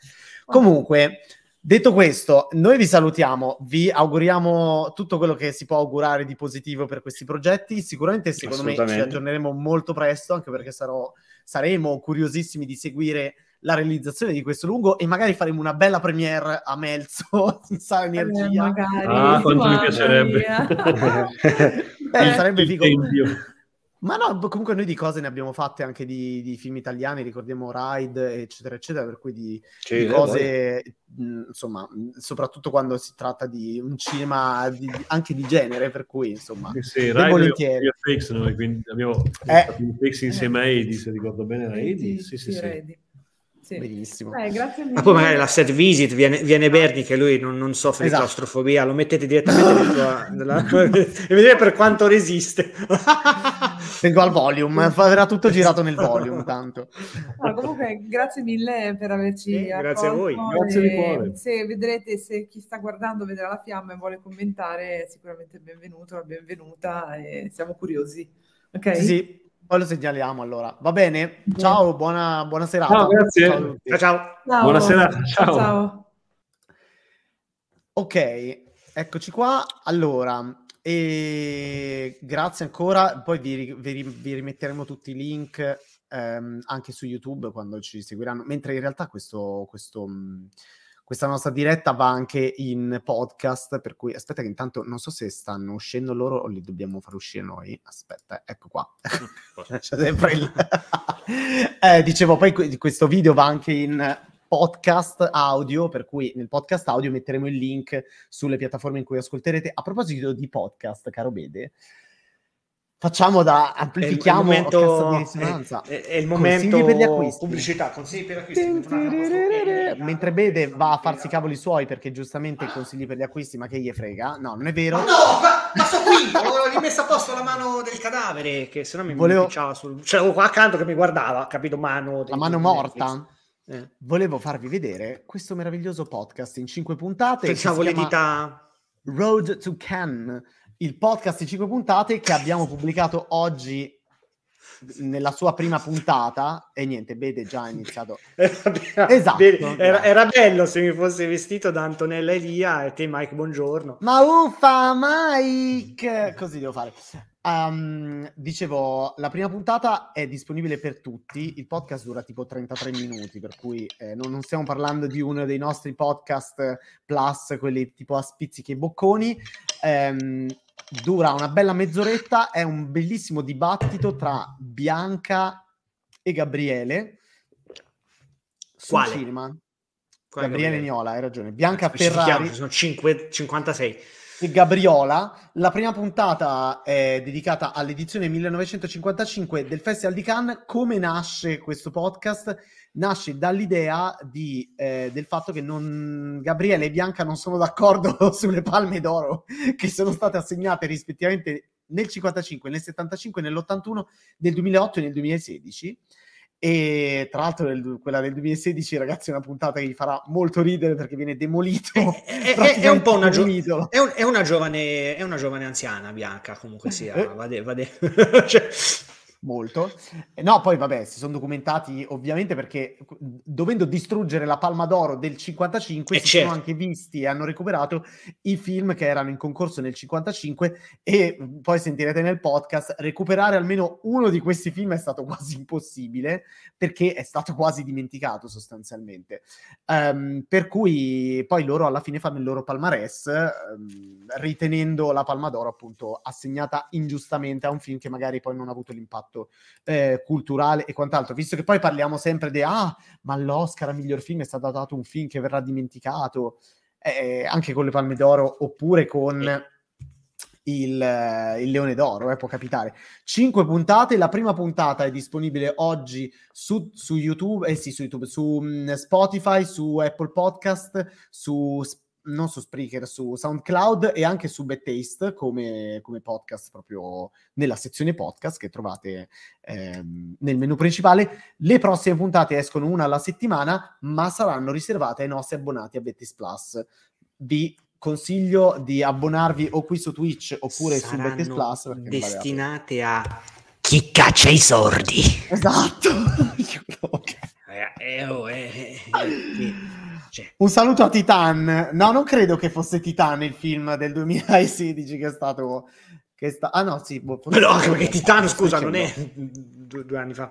È di 2 anni fa, scusami, infatti. Sì. Che è la Palma d'Oro. È molto facile andare alla Palma d'Oro. Ma no, ma lo so anche perché ho ascoltato il podcast. È Finnick and Loach. Palma d'Oro 2016. E qui non è difficile. Io, Daniel Blake, di Ken Loach.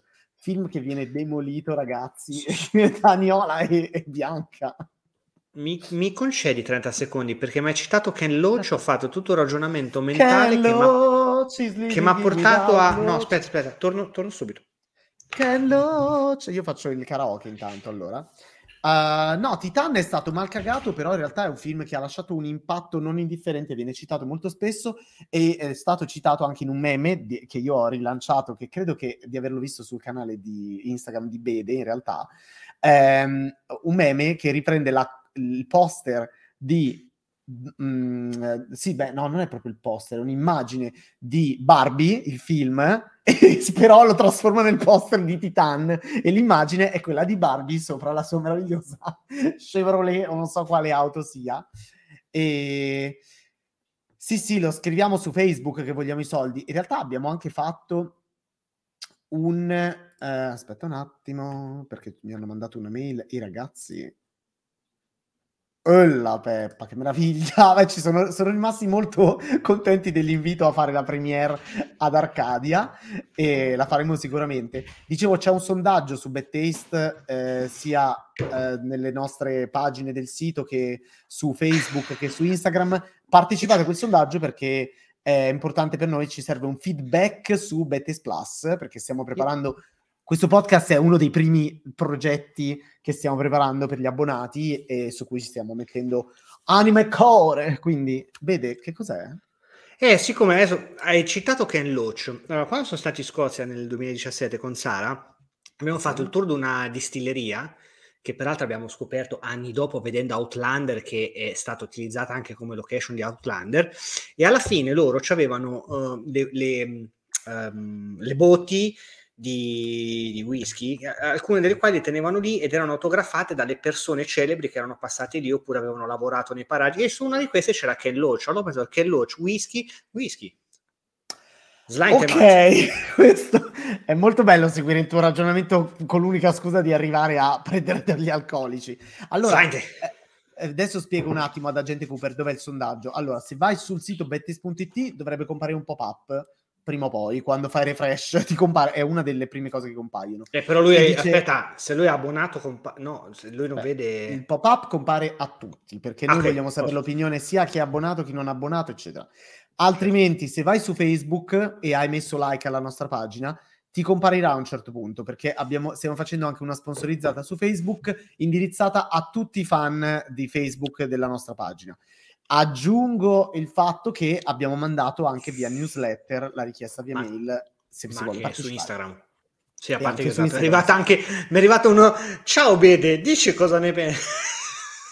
Sì, perché sei iscritto anche te la newsletter. No, è che mi ha fatto un sacco ridere. E domani come newsletter manderemo anche il podcast con una newsletter dedicata, perché vogliamo veramente che più persone possibile ascoltino questa prima puntata gratis, perché come fa Amazon, no?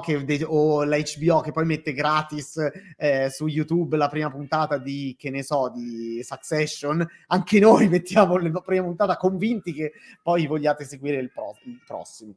Il tuo gatto, d'accordo. Anche lui sta dicendo cosa vorrebbe di più da Bad Taste.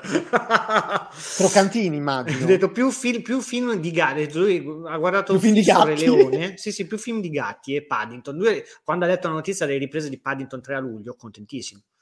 Esatto, ma mi piace. Esatto. Allora, film di gatti. Il gatto con gli stivali. Gli Aristogatti. Cats. Cats, forse volevo dimenticarlo quello, Dio santo. Io Avatar lo metto un po' come film di gatti, perché loro per me sono di gatti giganti. Dai, sono palesemente di gatti giganti. Come cani e gatti. Come cani e gatti, esatto. Vabbè, ma Stray, Agente Cooper, non ricordo se avevo messo delle storie, una foto. Sì. Lui è stato fisso per 10 minuti a guardarmi che giocavo col gioco. Poi dopo sono ti coglioni. Il gioco quello con i gatti? Sì, esatto. Sì, sì. Okay. Un po' ma quando avevo messo il Re Leone in 4K all'epoca, quando mi era arrivato il Blu-ray, il Blu-ray 4K, insomma, lui stava dalla cuccia e guardava così proprio. Ma scusami, Paddington non è quel tipo di gatto che ogni tot va a pigliare a manate la TV per rompere le palle? No, allora lo farebbe, ogni tanto lo triggero con i video per gatti su YouTube, no? Quelli dove ci sono gli insetti. Video per gatti? Muovono. Ma scherzi, è pieno. Sì, solo che siccome se lui arriva con la sua leggiadria sul televisore probabilmente lo sfonderebbe, allora tutte le volte dico no. Ogni tanto mi metto sul cellulare i video sempre per i gatti, che lui lo vede impazzisce perché vedi i pesciolini che corrono, gli insettini, quindi va lì fa... Ma questo diventerà scemo a un certo punto. Ma no, ma adesso è tutto così, gatti, ma ormai è tutto passa per lo schermo. Sì, sì. Beh, vorrei capire una cosa, ma... Ci ho provato, ma no, non è vera quella roba. Scusate... Io non sono uno da gatti, quindi non ho idea. Cos'è sta storia che si dice? Non hai mai visto? C'è stato, qualche anno fa, c'è stata sta wave di video virali sui social in cui la gente metteva tipo dei cetrioli vicino ai gatti che quando si giravano... Ah, no, le zucchine! Zucchine o cetrioli, uguale. Sì. Io ci ho provato, non ne frega assolutamente un cazzo. L'ho guardato così. Una volta ci ho provato, ma ho fatto così. Ma guardate come sei scemo, cioè, l'espressione era quella. Ti avrei guardato anch'io così, Dede, probabilmente. E invece volevo sapere, tutte le supelletti lì dietro di te, non è mai arrivato Paddington e ha iniziato a pigliare a calci o a lanciare, a prendere le robe? No, lui è quando era cucciolo, era a casa nostra tipo da pochi giorni, penso da 2 o 3 giorni, è salito una volta sulla parete attrezzata della TV, ma poi sul pianale quello basso, proprio dove sta la TV, ha fatto cadere... Ti ricordi il coso che poi sta ancora là in sala? Quella specie di box fighissimo con le statuine di Box Trolls? Certo! Ha fatto cascare quello, si è cagato addosso, grandi paure, e da quella volta non c'è più salito. Il massimo che sale ogni tanto è sul tavolo. Sì, proprio è il gatto più... Cioè, è come dire, corpulento quando si muove, fa casino, dà le spallate sulle porte, però per il resto non... Banco una penna dal tavolo butta giù, proprio preciso. Scusate, cos'è questa cosa? Con lo stesso modo c'è un'app che fa i selfie ai gatti. Passa sto puntino rosso, i gatti lo prendono e parte il selfie. Però io certe volte mi diverto a fargli i selfie tipo boomer, quindi io metto il cellulare sotto che magari inquadrato un po', che viene quindi la cosa col gozzo, col faccione, come... Ma non è un selfie? No, però lo so, lo spaccio per selfie. Ah, ok. Finta, però ecco. Giustamente. Sì. Vabbè, di che altro dobbiamo parlare? Jonathan Majors, che praticamente è stato cancellato dal pianeta Terra? Che mito. Ma sì, adesso vedremo cosa succede l'8. Per me i Marvel Studios sto giro hanno detto no, non lo licenziamo prima, che sennò prima dobbiamo licenziare gli altri. No, sennò c'è un'altra shitstorm tipo James Gunn, quindi aspettiamo quello in film. Cioè per me, caso sono rimasti solo loro che non l'hanno droppato, cioè l'agenzia l'ha droppato, l'agenzia di PR l'ha droppato, l'esercito americano, la squadra di baseball, idem. C'aveva 2 o 3 film in ballo, ciao Core, boh.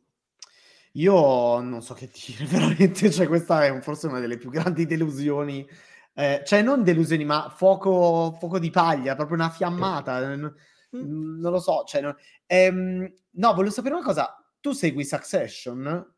Non mi ricordo. No, ne abbiamo parlato tipo anche una settimana fa, ogni tanto me lo domandi, no, ancora non lo sto seguendo, però siccome lo chiedo in continuazione a tutti, poi mi sono spoilerato la morte, ma non me ne...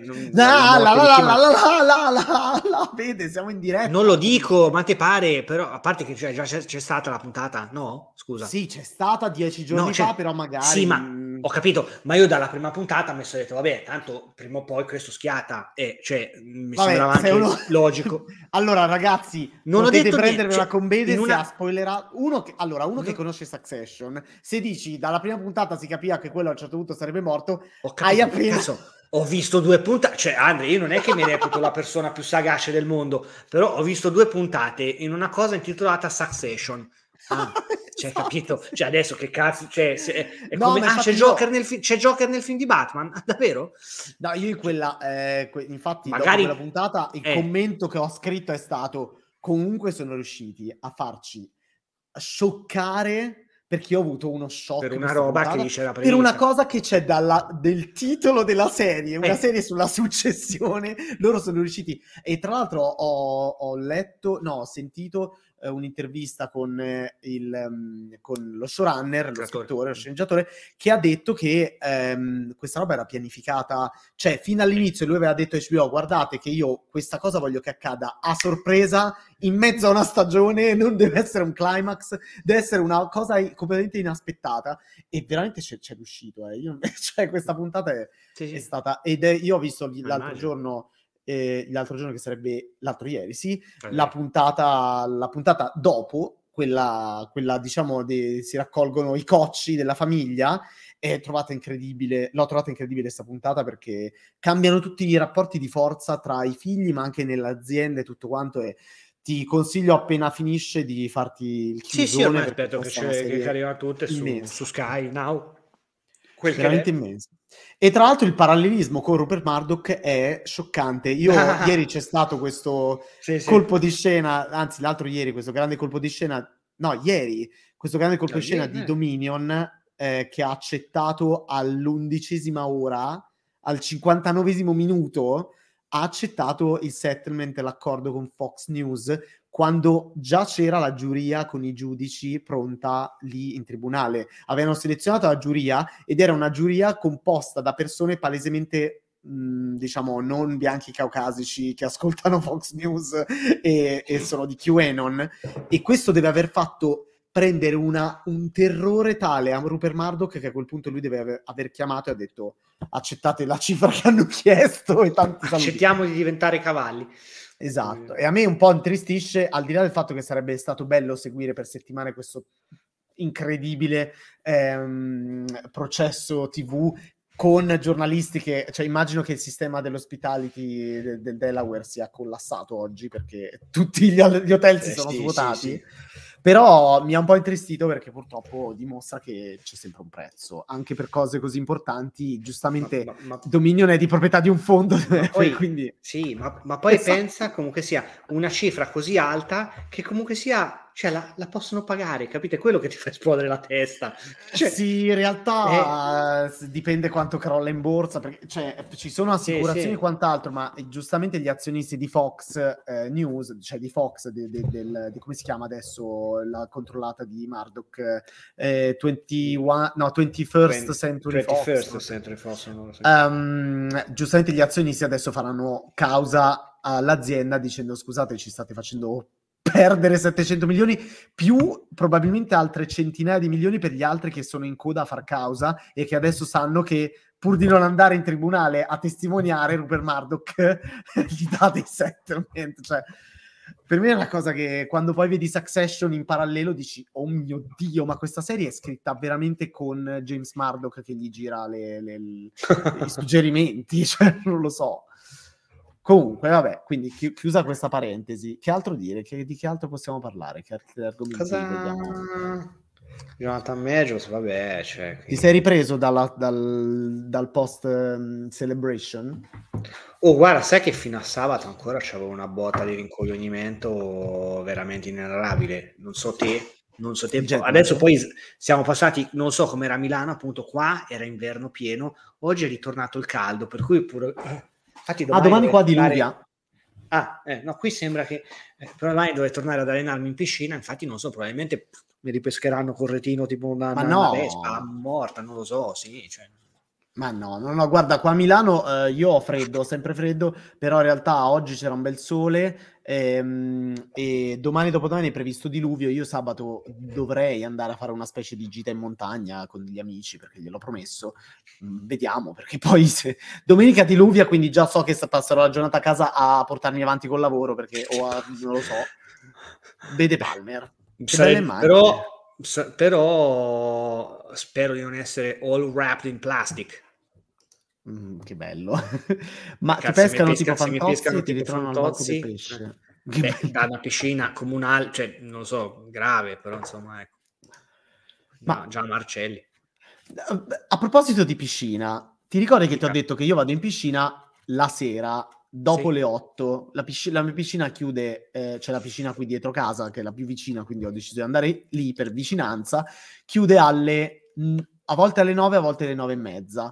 Vabbè, e io cerco di andare lì, cerco di nuotare mezz'ora spaccata, proprio pam, l'ultima mezz'ora, quindi cerco di andare lì o alle 8:30 o alle 9, in modo da non trovare nessuno. L'altro ieri mi è successa la cosa più insopportabile che possa capitare, cioè sono arrivato che se n'era andato via l'ultimo gruppo di... perché come al solito metà piscina ci sono quelli che fanno acqua gym eccetera, l'altra metà è tutti ammassati a fare nuoto libero. Quando arrivo io, di solito se ne sono andati via i gruppi e quindi poi ci sono delle vasche addirittura completamente libere, no? Allora io arrivo, becco la vasca completamente libera perché se ne sono appena andati via tutti, inizio a nuotare in massima libertà, dopo 4 minuti non so cosa sia successo, sono arrivate qualcosa come 6 persone, la mezz'ora successiva ho nuotato con 4 persone in corsia ed ero completamente irritato, è stata una cosa insopportabile. Sì. Me ne volevo andare, però poi invece sono andato avanti. Come quanto sei milanese? Perché, scusa, perché no? Infatti, esatto, qui ormai sono ti paghi l'attico a City Life, qui ormai è proprio delle accuse pesantissime. Scusate, non ho capito... Berni, non lo so, ogni tanto dovete sapere che Berni dice, se io non ci so, c'ho una riunione. Io mi immagino che ormai fa le riunioni ad Astana, insieme al gruppo Bilderberg. ASMR.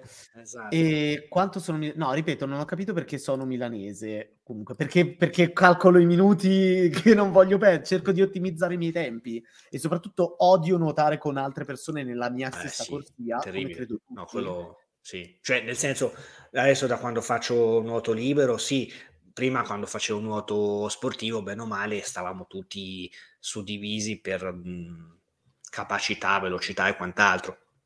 Però lo so, libero, ma che questo ha senso, invece nella io mi sono beccato uno che andava velocissimo, insopportabile, sai quelli che ti superano, no? So quello, e uno che andava super lento, quindi ogni tanto rischiavano di scontrarsi, io lì dicevo no, vi prego, non mi ammazzate. Vi prego, amatevi. Io cioè, nel senso adesso sono fuori allenamento, però quando ero più, come dire, sotto allenamento intensivo, anche al nuoto libero, ammetto, lo dico pubblicamente, che se capitavo in una corsia dove magari arrivava qualcuno di più lento, io mi dispiace, ma andavo col forcing psicologico, io ti travolgevo, esatto. No, io cominciavo sì, non mi puoi rompere cazzo. Ma chi sei? Allora vedi, sei più milanese te di me. Assolutamente. Guarda, ti dirò, ma te l'avevo detto che una volta quando stavo tornando con le nostre amiche dell'ente del turismo irlandese dall'ultimo viaggio che avevo fatto con loro, quello a Bayeux in Francia, atterrando con loro a Milano, siccome c'avevo la coincidenza da Malpensa dove mi portavo la Cadorna, dico bene? Sì. Sì, esatto. Facevo Malpensa a Cadorna, da Cadorna a Milano Centrale, perché non ripassavo da te, tornavo direttamente ad Ancona, che poi quella sera c'era una festa, no? Io praticamente atterrato subito ero già in piedi davanti all'host che dicevo presto apra questo sportellone che devo uscire. Lei adesso senza fare nomi, insomma, la Pierre mi guarda e mi fa ma te sei più milanese di me, ma guarda, ma sei veramente una roba disgustosa, ma calmati un attimo, cos'è questa fretta? Dico, ma ne parte il treno, qui c'è il business. Io probabilmente sono meno milanese di tutti, perché in realtà divento intrattabile, ma sto sulle mie, quindi anche in aereo sono tipo...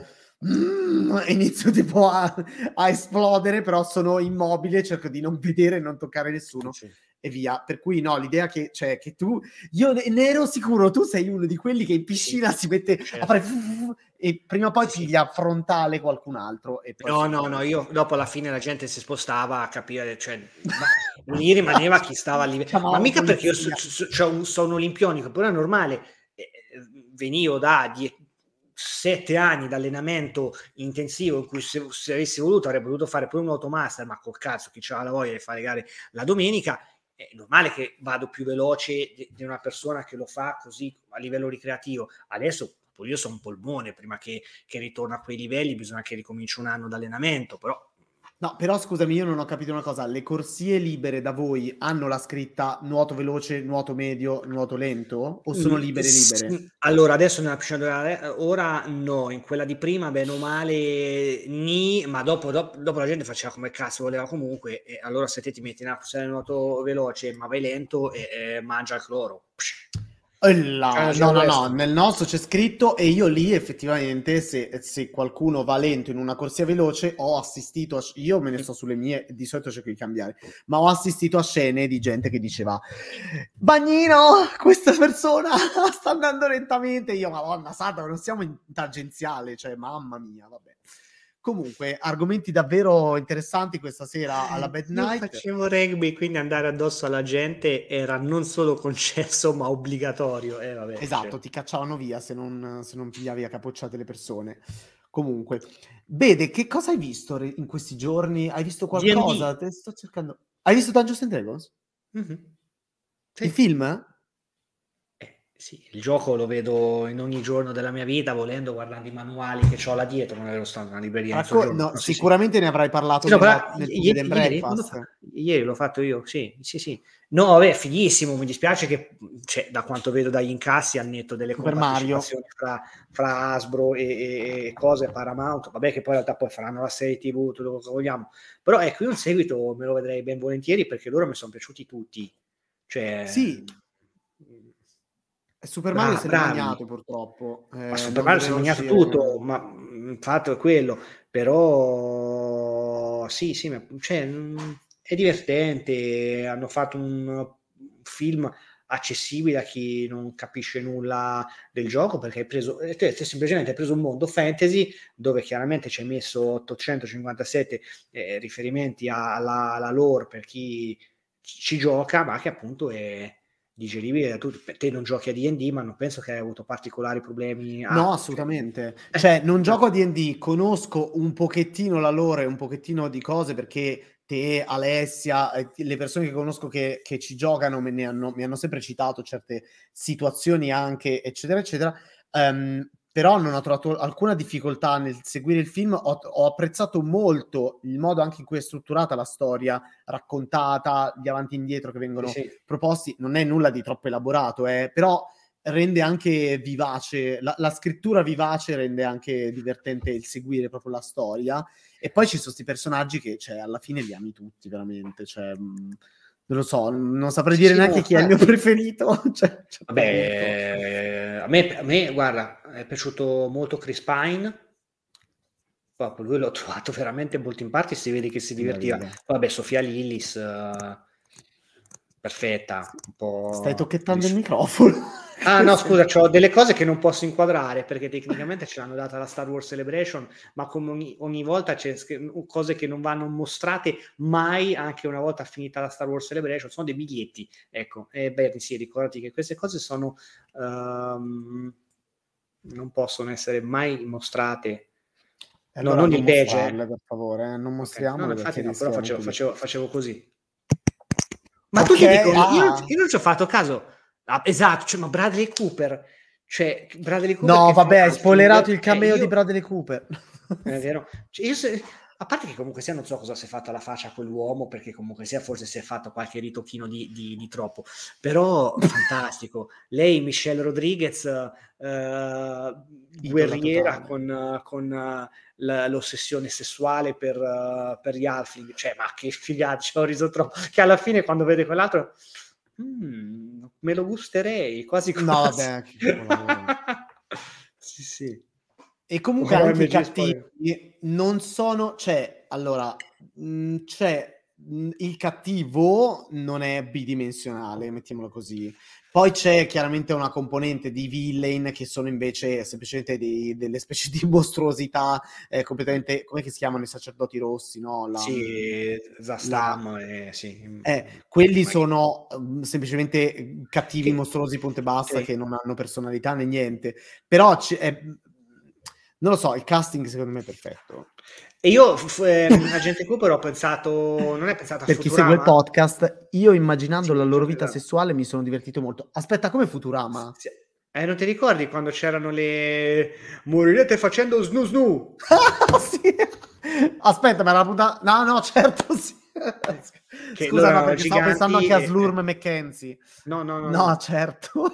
L'unica cosa, ecco, qui la gente Cooper che dice maghi rossi del DE attaccano sempre ma dopo le 17. E anni fa, quando era stato annunciato il film, che era stato annunciato in realtà prima della pandemia, nel 2019, io questa è una cosa che infatti, cazzo, perché non gliel'ho chiesta quella volta a loro? Perché non era ancora uscito, vabbè. Perché si diceva che forse il film avrebbe parlato anche del recupero dell'occhio di Vecna e della mano di Vecna. E dopo però appunto è uscita quella cosa chiamata Stranger Things, magari nel mentre era uscita fuori qualche indiscrezione, chissà se hanno cambiato qualcosa, boh, chissà. Vabbè. Giusto, ma voglio dire una cosa, mi stanno giustamente facendo notare, no, in Mandalorian non ci sono scene post-credit, non mi risulta. No. Mi sta facendo notare che in Mando, questa stagione di The Mandalorian, non abbiamo visto Pedro Pascal una volta. Per me Pedro Pascal non c'è stato mai, raga, a parte che ora sappiamo come ha fatto The Last of Us, cioè come ha fatto a stare 7 mesi su The Last of Us, ma cioè è una serie in cui c'è Pedro Pascal ma non c'è Pedro Pascal, è una serie live action in cui c'è Pedro Pascal non c'è. Incredibile, meraviglia, idolo totale Pedro. Vabbè, io mi sono commosso comunque vedendo questa puntata, questo film di Mandalorian. Mi sono commosso almeno in un paio di punti, entrambi c'entra Grogu, però quel punto, quel momento lì di cui non parleremo, io ero veramente a pezzi, cioè ero lì col cuore in mano e dicevo amo questi personaggi e Star Wars mi piace anche per questo. Quindi, poi sta storia del no, sì, è tipo esilarante. Sì. Che poi è una, cioè io mi aspetto a questo punto anche il merchandise di questa cosa qua, cioè beh, certo, con dentro Grogu io voglio l'action figure, assolutamente. Lo voglio per il May the Fourth, così faremo una live in cui farò esatto. Io già anche se Taika, peraltro, dovrebbe essere arrivato online, non lo so, mi sa che Taika ha diretto il video di quella sua gran bella figliuola della fidanzata, Rita Ora, che dovrebbe essere con Fatboy Slim pure. Non so se è uscito. Davvero? Sì, perché se sono messi, è da 2 giorni che fanno il picciu su Instagram, si mettono le fotine. Ma che significa che ti ha stancato The Mandalorian? Qua la vera domanda è che succede dopo, nel senso, alla Star Wars Celebration è stata annunciata... Aspettiamo, dicevi? Io? Scusa, dice adesso è uscito ancora il lyric video, mi sa che il video ancora della canzone di Rita Ora e... Ma è uscito ora? Oh. Sì, 4 ore fa. Sì. Era una... Basta, che è stata... Luca, secondo voi alla fine ci siano Kang verrà recastato? Delle buone probabilità a questo giro, ma sai perché? Perché giustamente... Pedro Pascal. Fa tutto lui, o Favino. Innocente fino a prova contraria. La questione però che ci siamo detti un po' tutti è, ok, ma nel momento in cui nell'arco di 48 ore sei stato abbandonato da tutti, non è che forse sta gente sa qualche dettaglio in più rispetto a noi e quindi si è fatta una botta di conti e ha detto, raga, magari sì, rilavoriamo insieme, ma fra 5 anni, quando ti sei dato una bella ripulita, se già ci riesci... No, perché a me la cosa che mi ha scioccato è la diffusione di quei messaggi. Perché l'avvocatessa ha diffuso quei messaggi che quando noi abbiamo pubblicato la notizia, non ricordo se l'avevi fatta te o Mirko, io ho letto e ho detto... Ma, io non ho fatto quella dei messaggi, quella me la sono persa, spiega. E praticamente recuperiamola, dei messaggi in cui non... Cioè, si capisce che è sicuramente una situazione un po', come dire, così, però... Dici, ma non li diffondere, la completa innocenza dei messaggi, ecco qua, così perché voleva sì, ma allora aspetta, adesso li vediamo, aspetta che condivido lo schermo, leggiamoli anche perché chi ci segue in podcast. Allora questa lo metti in ASMR. Per chi ci sta seguendo in podcast, questa è una notizia risalente al 31 marzo del 2023, alle ore 10:08 del mattino, scritta da Mirko D'Alessio. Jonathan Majors, diffusi messaggi tra l'attore e la presunta vittima di aggressione.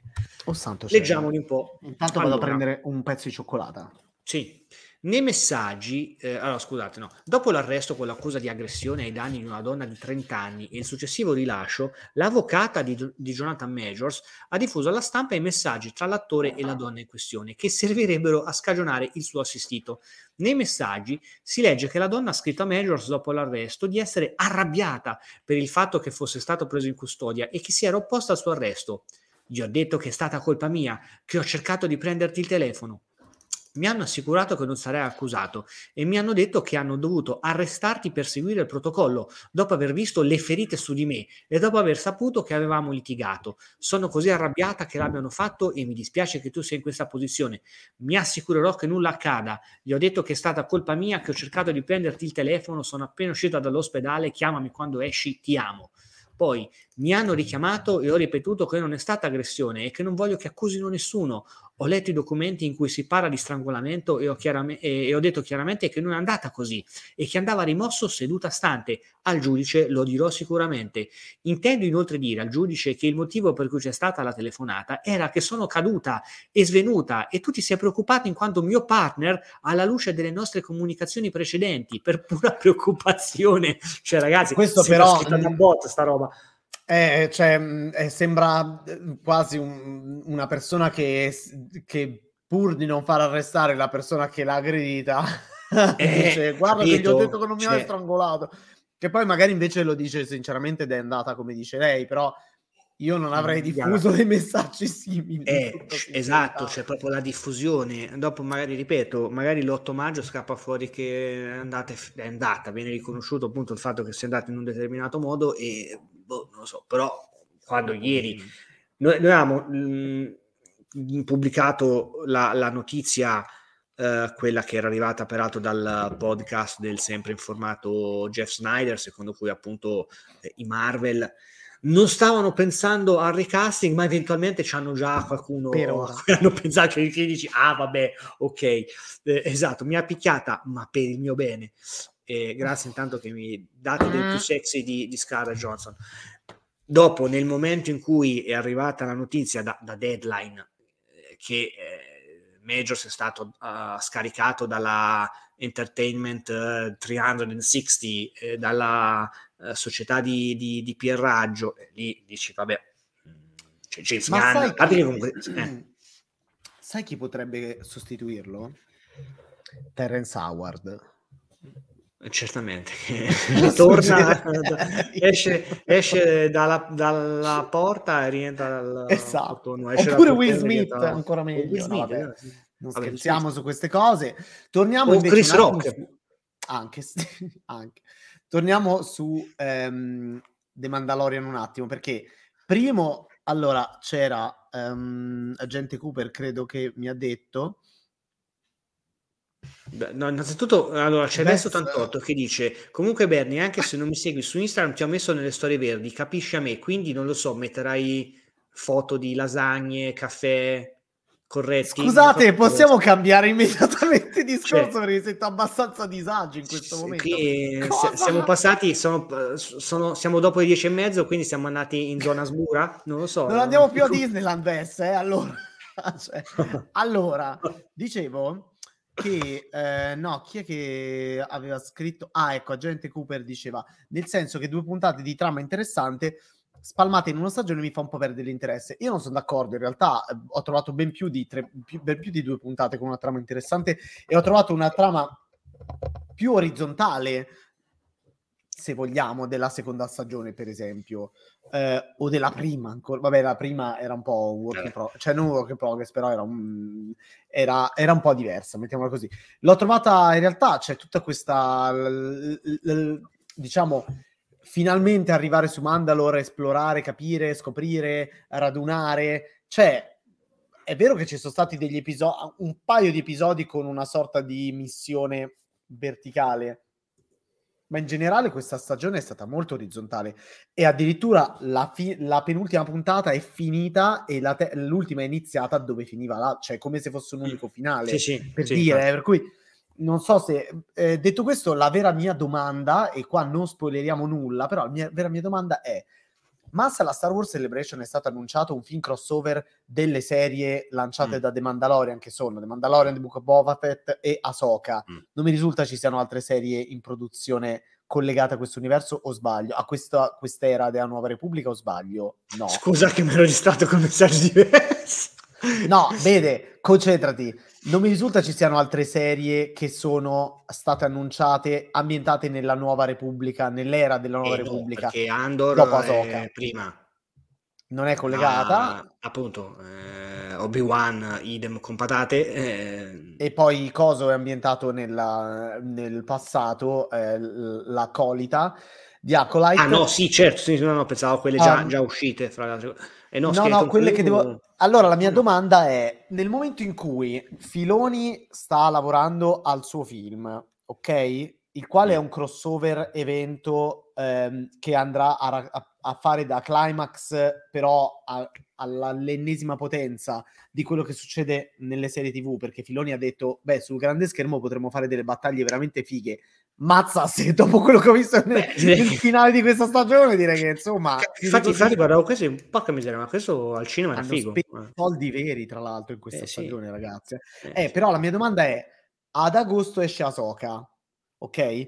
Il film di Filoni, se tutto va per il verso giusto, secondo me potrebbe essere il film del 2025. Secondo me, Però è già stato detto che in realtà probabilmente è quello di Obadai Obladi Oblada. Però se arriva nel 2026, noi abbiamo Ahsoka ad agosto del 2023 e nel 2024, nel 2025 e nel 2026 non c'è nulla? Scusate, ma nel 2026 non esce Avatar? No. Vabbè, ma magari esce a maggio, No, non lo so. Ormai Star Wars è a dicembre, ormai non lo rimettono a maggio. Ho capito, però allora quindi, 2027... No, secondo me il film di Filoni esce nel 2025, ragazzi. Già 2 anni tra la fine di Ahsoka e il film sono troppi. No, per me no, ma tanto faranno, ci sarà la quarta stagione di Mandalorian, ci sarà, magari ritirano fuori Boba Fett in qualche maniera, spero. Ma devono annunciarlo adesso allora, scusami. Quando esce allora? Noi rimaniamo altri 2 anni senza Mandalorian o altro?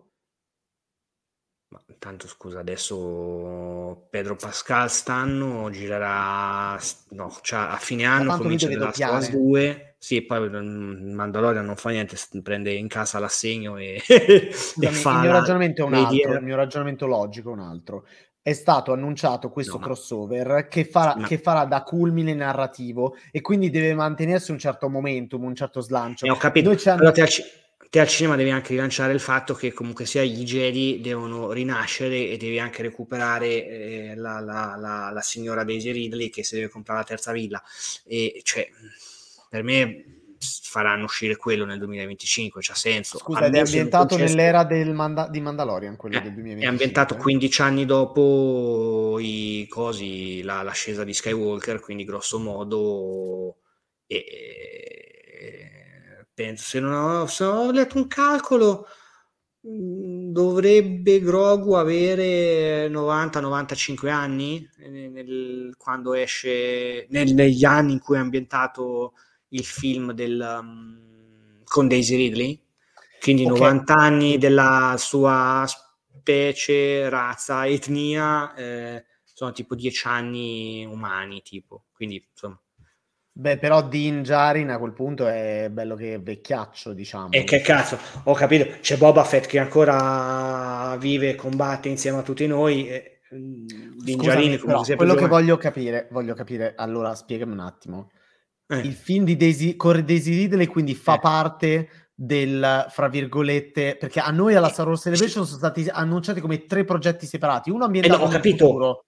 Ascoltami, uno ambientato nel futuro, uno ambientato nel presente di The Mandalorian e uno ambientato molto nel passato. Se tu mi dici che esce prima quello ambientato nel futuro e che rientra in tutto questo discorso di Filoni, alla Celebration io non ho detto che rientra nel discorso di Filoni, io ho detto che comunque sia Grogu è vivo in quel periodo però, lì. Allora ha interrotto il mio ragionamento, era diverso. Però allora ha interrotto il mio ragionamento, che era un altro, e cioè Filoni ha annunciato che vuole fare un film che sia un crossover e un grande climax e un punto di apice di tutto il discorso sulle serie TV che riguarda Mandalorian, Ahsoka e The Book of Boba Fett, giusto? Sì.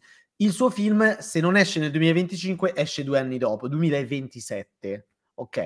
La mia domanda a questo punto è, non può essere questo finale, cioè ci deve essere per forza un The Mandalorian 4, perché non possono lasciare 4 anni senza far uscire serie TV di questa cosa. Ma adesso, a parte che ce n'hanno 157 annunciate alla Star Wars Celebration, a cominciare da Visions. Vede, segui il mio discorso, sto parlando di questa linea narrativa che comprende e Book of Boba Fett. E nella linea narrativa una pausa di 4 anni col film climax, ci deve essere qualcos'altro in mezzo. Ma perché? Cioè, ma nel 2025 magari annunciano Ahsoka 2 e The Mandalorian 5 e poi alla fine esce il film. Punto! Cioè, voglio solo capire. Ma non nel 2020, per me uscirà se è nel 2027, 2028, quello che è, ma non è quello del 2025. Per me nel 2025 c'ha senso che riprendi un po' le fila tragiche che, di quella storia orrenda che mai portata a cinema nel 2019, già magari avrai dato degli altri indizi su quello che cazzo ne sappiamo cosa succede in quel film, tanto stiamo parlando del nulla fondamentalmente, ci sarà una qualche forma di minaccia a cui Daisy Ridley e la nuova scuola di Jedi speciali dovrà far fronte in una qualche maniera, magari appunto vedremo qui, tanto deve tornare Tron, cioè fa un po' Miss Peregrine, esatto. Beh, Tron credo che sarà il villain del film di Filoni, scusami, sarà in Ahsoka, voglio dire, e mi sembra chiaro che, cioè, Filoni dice che tutti questi film, tutte queste serie avranno un unico anno, effettivamente un unico filone narrativo che poi tramite crossover arriveranno al cinema, no? Quello che dice, la mia domanda era unicamente, siccome il film esce nel 2027 e terminato Ahsoka non abbiamo altro di annunciato di questa parte di franchise, io mi aspetto che almeno ci sia Mandalorian 4 fra 1 anno e mezzo e poi forse Ahsoka 2 comunque sia, cioè no, quindi magari ma devono girarlo, Mandalorian 2 anni ci mettono a farlo, Mandalorian 2 anni. Ma non possono fare una quello che voglio dire, che se pensi hanno fatto Mandalorian 1, Mandalorian 2, The Book of Boba Fett, Mandalorian 3, Ahsoka. Sì, ma sì, scanditi. The Book of Boba Fett praticamente l'hanno annunciata alla fine della seconda stagione di Mandalorian, che l'hanno girato per metà, cioè, quindi comunque sia, cosa ne sai cosa stanno combinando questi nel segreto delle valli desertiche californiane / del Nevada e presso gli studi, non lo so, per me appunto a livello di congruità cinematografica, a parte che le uniche indiscrezioni che sono uscite finora sensate sono appunto quelle relative alla pellicola del 2025. Io peraltro adesso Ahsoka 2 ci sarà Mandalorian 4 e poi il film. Però io peraltro fino a che non c'è, io sono stato contentissimo che abbiano annunciato questi 3 film alla Celebration, sono contento perché ho rivisto insomma un po' di fermento genuino intorno a Star Wars, però ormai fino a che non vedo non credo, cioè io nel 2025 il film lo voglio al cinema, me l'hai detto, anche perché cioè, sono veramente pure la cara Kathleen Kennedy, io capisco che è una gigante del cinema, però a una certa dovrà rendere conto pure lei a qualcuno che sta sopra di nome Bob, non quello di Twin Peaks, ma lo so.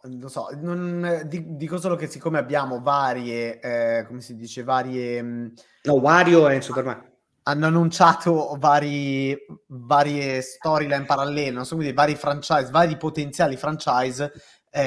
Quello che mi chiedevo era semplicemente capire se quello deve essere un climax, dobbiamo avere dei contenuti in mezzo prima che esca quel film. E siccome è tutto collegato, immagino che abbiano già deciso se fanno Mandalorian 4... Perché Mandalorian 3 finisce in un modo un po' particolare, che non diremo, però ha una conclusione particolare.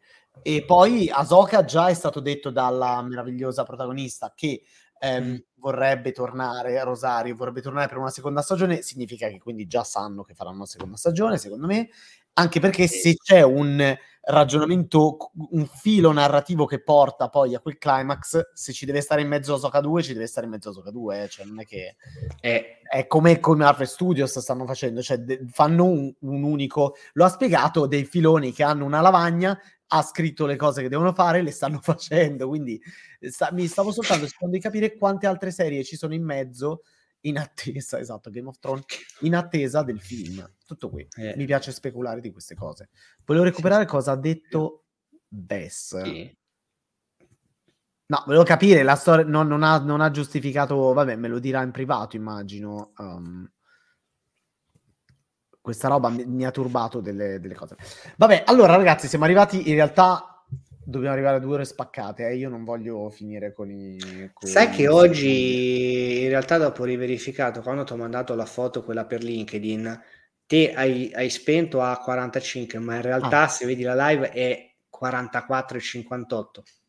Cioè, è una notizia terribile. Devi sempre considerare qualche secondo in più rispetto a quello del player. È proprio terribile. Infatti non sapevo se dirtela sta cosa, probabilmente non ci dormirai stanotte, però... No, quindi è sbagliato in tutti e due i casi. È sbagliata la tua vita su Twitch. Tutto da rifare. Bisogna cancellare il canale e aprirne un altro. Allora, domani Mirko e Angie tornano qui sul canale Twitch per Bed and Breakfast, perché così potranno raccontare, così Mirko potrà raccontare. Mirko, come Angelica, poi racconta le notizie che le davo. Praticamente una settimana a Londra per la premiere di Citadel, e racconterà un po' quello che è, anche perché l'hanno coinvolto in indagini, in cose, insomma. Esatto. E poi domani pomeriggio c'è Nonno Alò, come sapete, e che dopo la diretta andrà a vedere Il Sol dell'Avvenire, perché se l'è perso, o andrà a vedere uno dei due film, deve andare a recuperarlo domani pomeriggio, perché ieri non è riuscito ad andare alla proiezione. Io non so domani, forse vado a vedere o La Casa o L'Esorcista del Papa, non ho ben capito, sto aspettando che mi facciano sapere gli amici della Cumpa, perché a questo punto mi rilasserò, vorrei vedere La Casa, però. Fammi sapere. Abbiamo sforato pesantemente, ragazzi. Ci aggiorniamo. Buonanotte a tutti. La settimana prossima ricordiamoci che appunto vai, spara. Festivo in mezzo. No, c'è festivo in mezzo, ecco, quindi martedì, non so, se lo fai te, io non ci so. No, martedì è il 25 aprile.